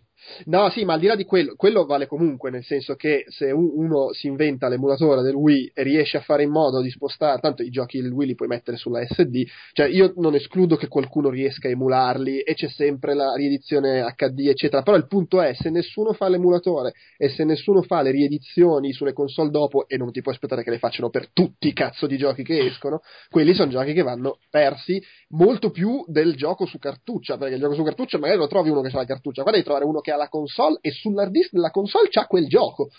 No, potrebbe, essere, potrebbe essere questo il caso in cui allora, io non, non so, non ho, non ho, proprio seguito in questa generazione come fosse la scena della pirateria su PlayStation 3 e su Xbox 360, ma in questo caso potrebbe essere che i piratoni che si sono fatti i dump, perché immagino che ci siano il, che ci sia se vado su un torrent il dump di Fez, per intenderci. Sì, sì. Secondo me, eh, un domani, quando ci sono i processori potenti 8 volte quello di adesso, e abbiamo l'emulatore di, di Xbox 360, Sì, ci saranno probabilmente le ROM di Xbox 360 e la pirateria, come al solito, passando dalla finestra, farà qualcosa di buono per la, almeno per la conservazione. Sì, sì. Tra l'altro si parlava di WiiWare e probabilmente quella è la piattaforma su cui è più facile perché veramente i giochi lì sono dei file che c'hai sulla SD e te li copi dove cacchio ma poi Io- secondo me- adesso mi viene voglia di, di- di scrivere torrent, fez, vedere perché secondo me c'è qualcosa di simile anche su Xbox e su, mm, e su PS3. Fra l'altro, quando abbiamo fatto il podcast su Wii U, io mi lamentavo della mia SD super capiente che avevo su Wii e ho usato pochissimo e che spostata su Wii U non la posso usare per niente perché ci stanno i giochi del, del Wii, WiiWare e, e non ci puoi salvare la roba di Wii U. Ho trovato un modo per usarla, nel senso che l'ho scambiata di posto con quella del 3DS. E tanti saluti. Tanto lì proprio copi tutti i file brutalmente su un'altra SD e lui te la legge senza problemi, sia il Wii che il 3DS, e quindi le ho scambiate. Quella piccolina del 3DS l'ho messa nel Wii, ci sta tutto, e quella del Wii sul 3DS che non c'avevo più spazio, posso scaricare i giochi. Evviva. Comunque dai, chiudiamo sta, sta, sta parte. Io però vorrei puntualizzare una cosa in chiusura, che, se, che Fabio, cioè, allora, dunque, eh, è vero, u- mm, il problema di SimCity insomma non dipende da te. Però se uniamo i puntini, tu allora in questo momento hai preso in mano SimCity ed è morto SimCity. Stai facendo la recensione di Darksider Resurrection e ti esplode la PlayStation 3. E non solo, ha chiuso pure Vigil, non l'ha comprata nessuno. No, no, no, no, scusa, no, no, non, non Darksider, Darkstalker. Ah, ok, Darkstalker. Però effettivamente si potrebbe anche Cioè, collegare. pensa che merda, io gioco, da, gioco Darkstalker se chiude Vigil. Cioè, una merda. Siamo proprio a questi livelli, basta la suonata. E, ma, ho capito male o mi hanno detto che ti hanno anche rimosso la macchina? Sì, l'altro giorno. Vedi, vedi, secondo me potrebbe essere. Potrebbe, Maxis potrebbe farti causa se sente questo podcast. È vero, pensa che figata, che sono, sono io. In realtà a un certo punto domani esce l'annuncio della, lì, della Giovenca che si esprime per Maxis, che dice nuovo comunicato è colpa di Fabio Bortolotti, porta sfiga. pe- ma pensa tu ti rompi le palle e dici basta, basta, disista, che lo disinstallo. tutto, tutti dicono bah, capolavoro! Il giorno le città lo- mi erano sembrate piccole, ma in realtà da oggi sono grandi il quadruplo. Vabbè. Le mie prestazioni a letto sono migliorate tantissimo. Cazzo, un po', contagia tutta la tua vita.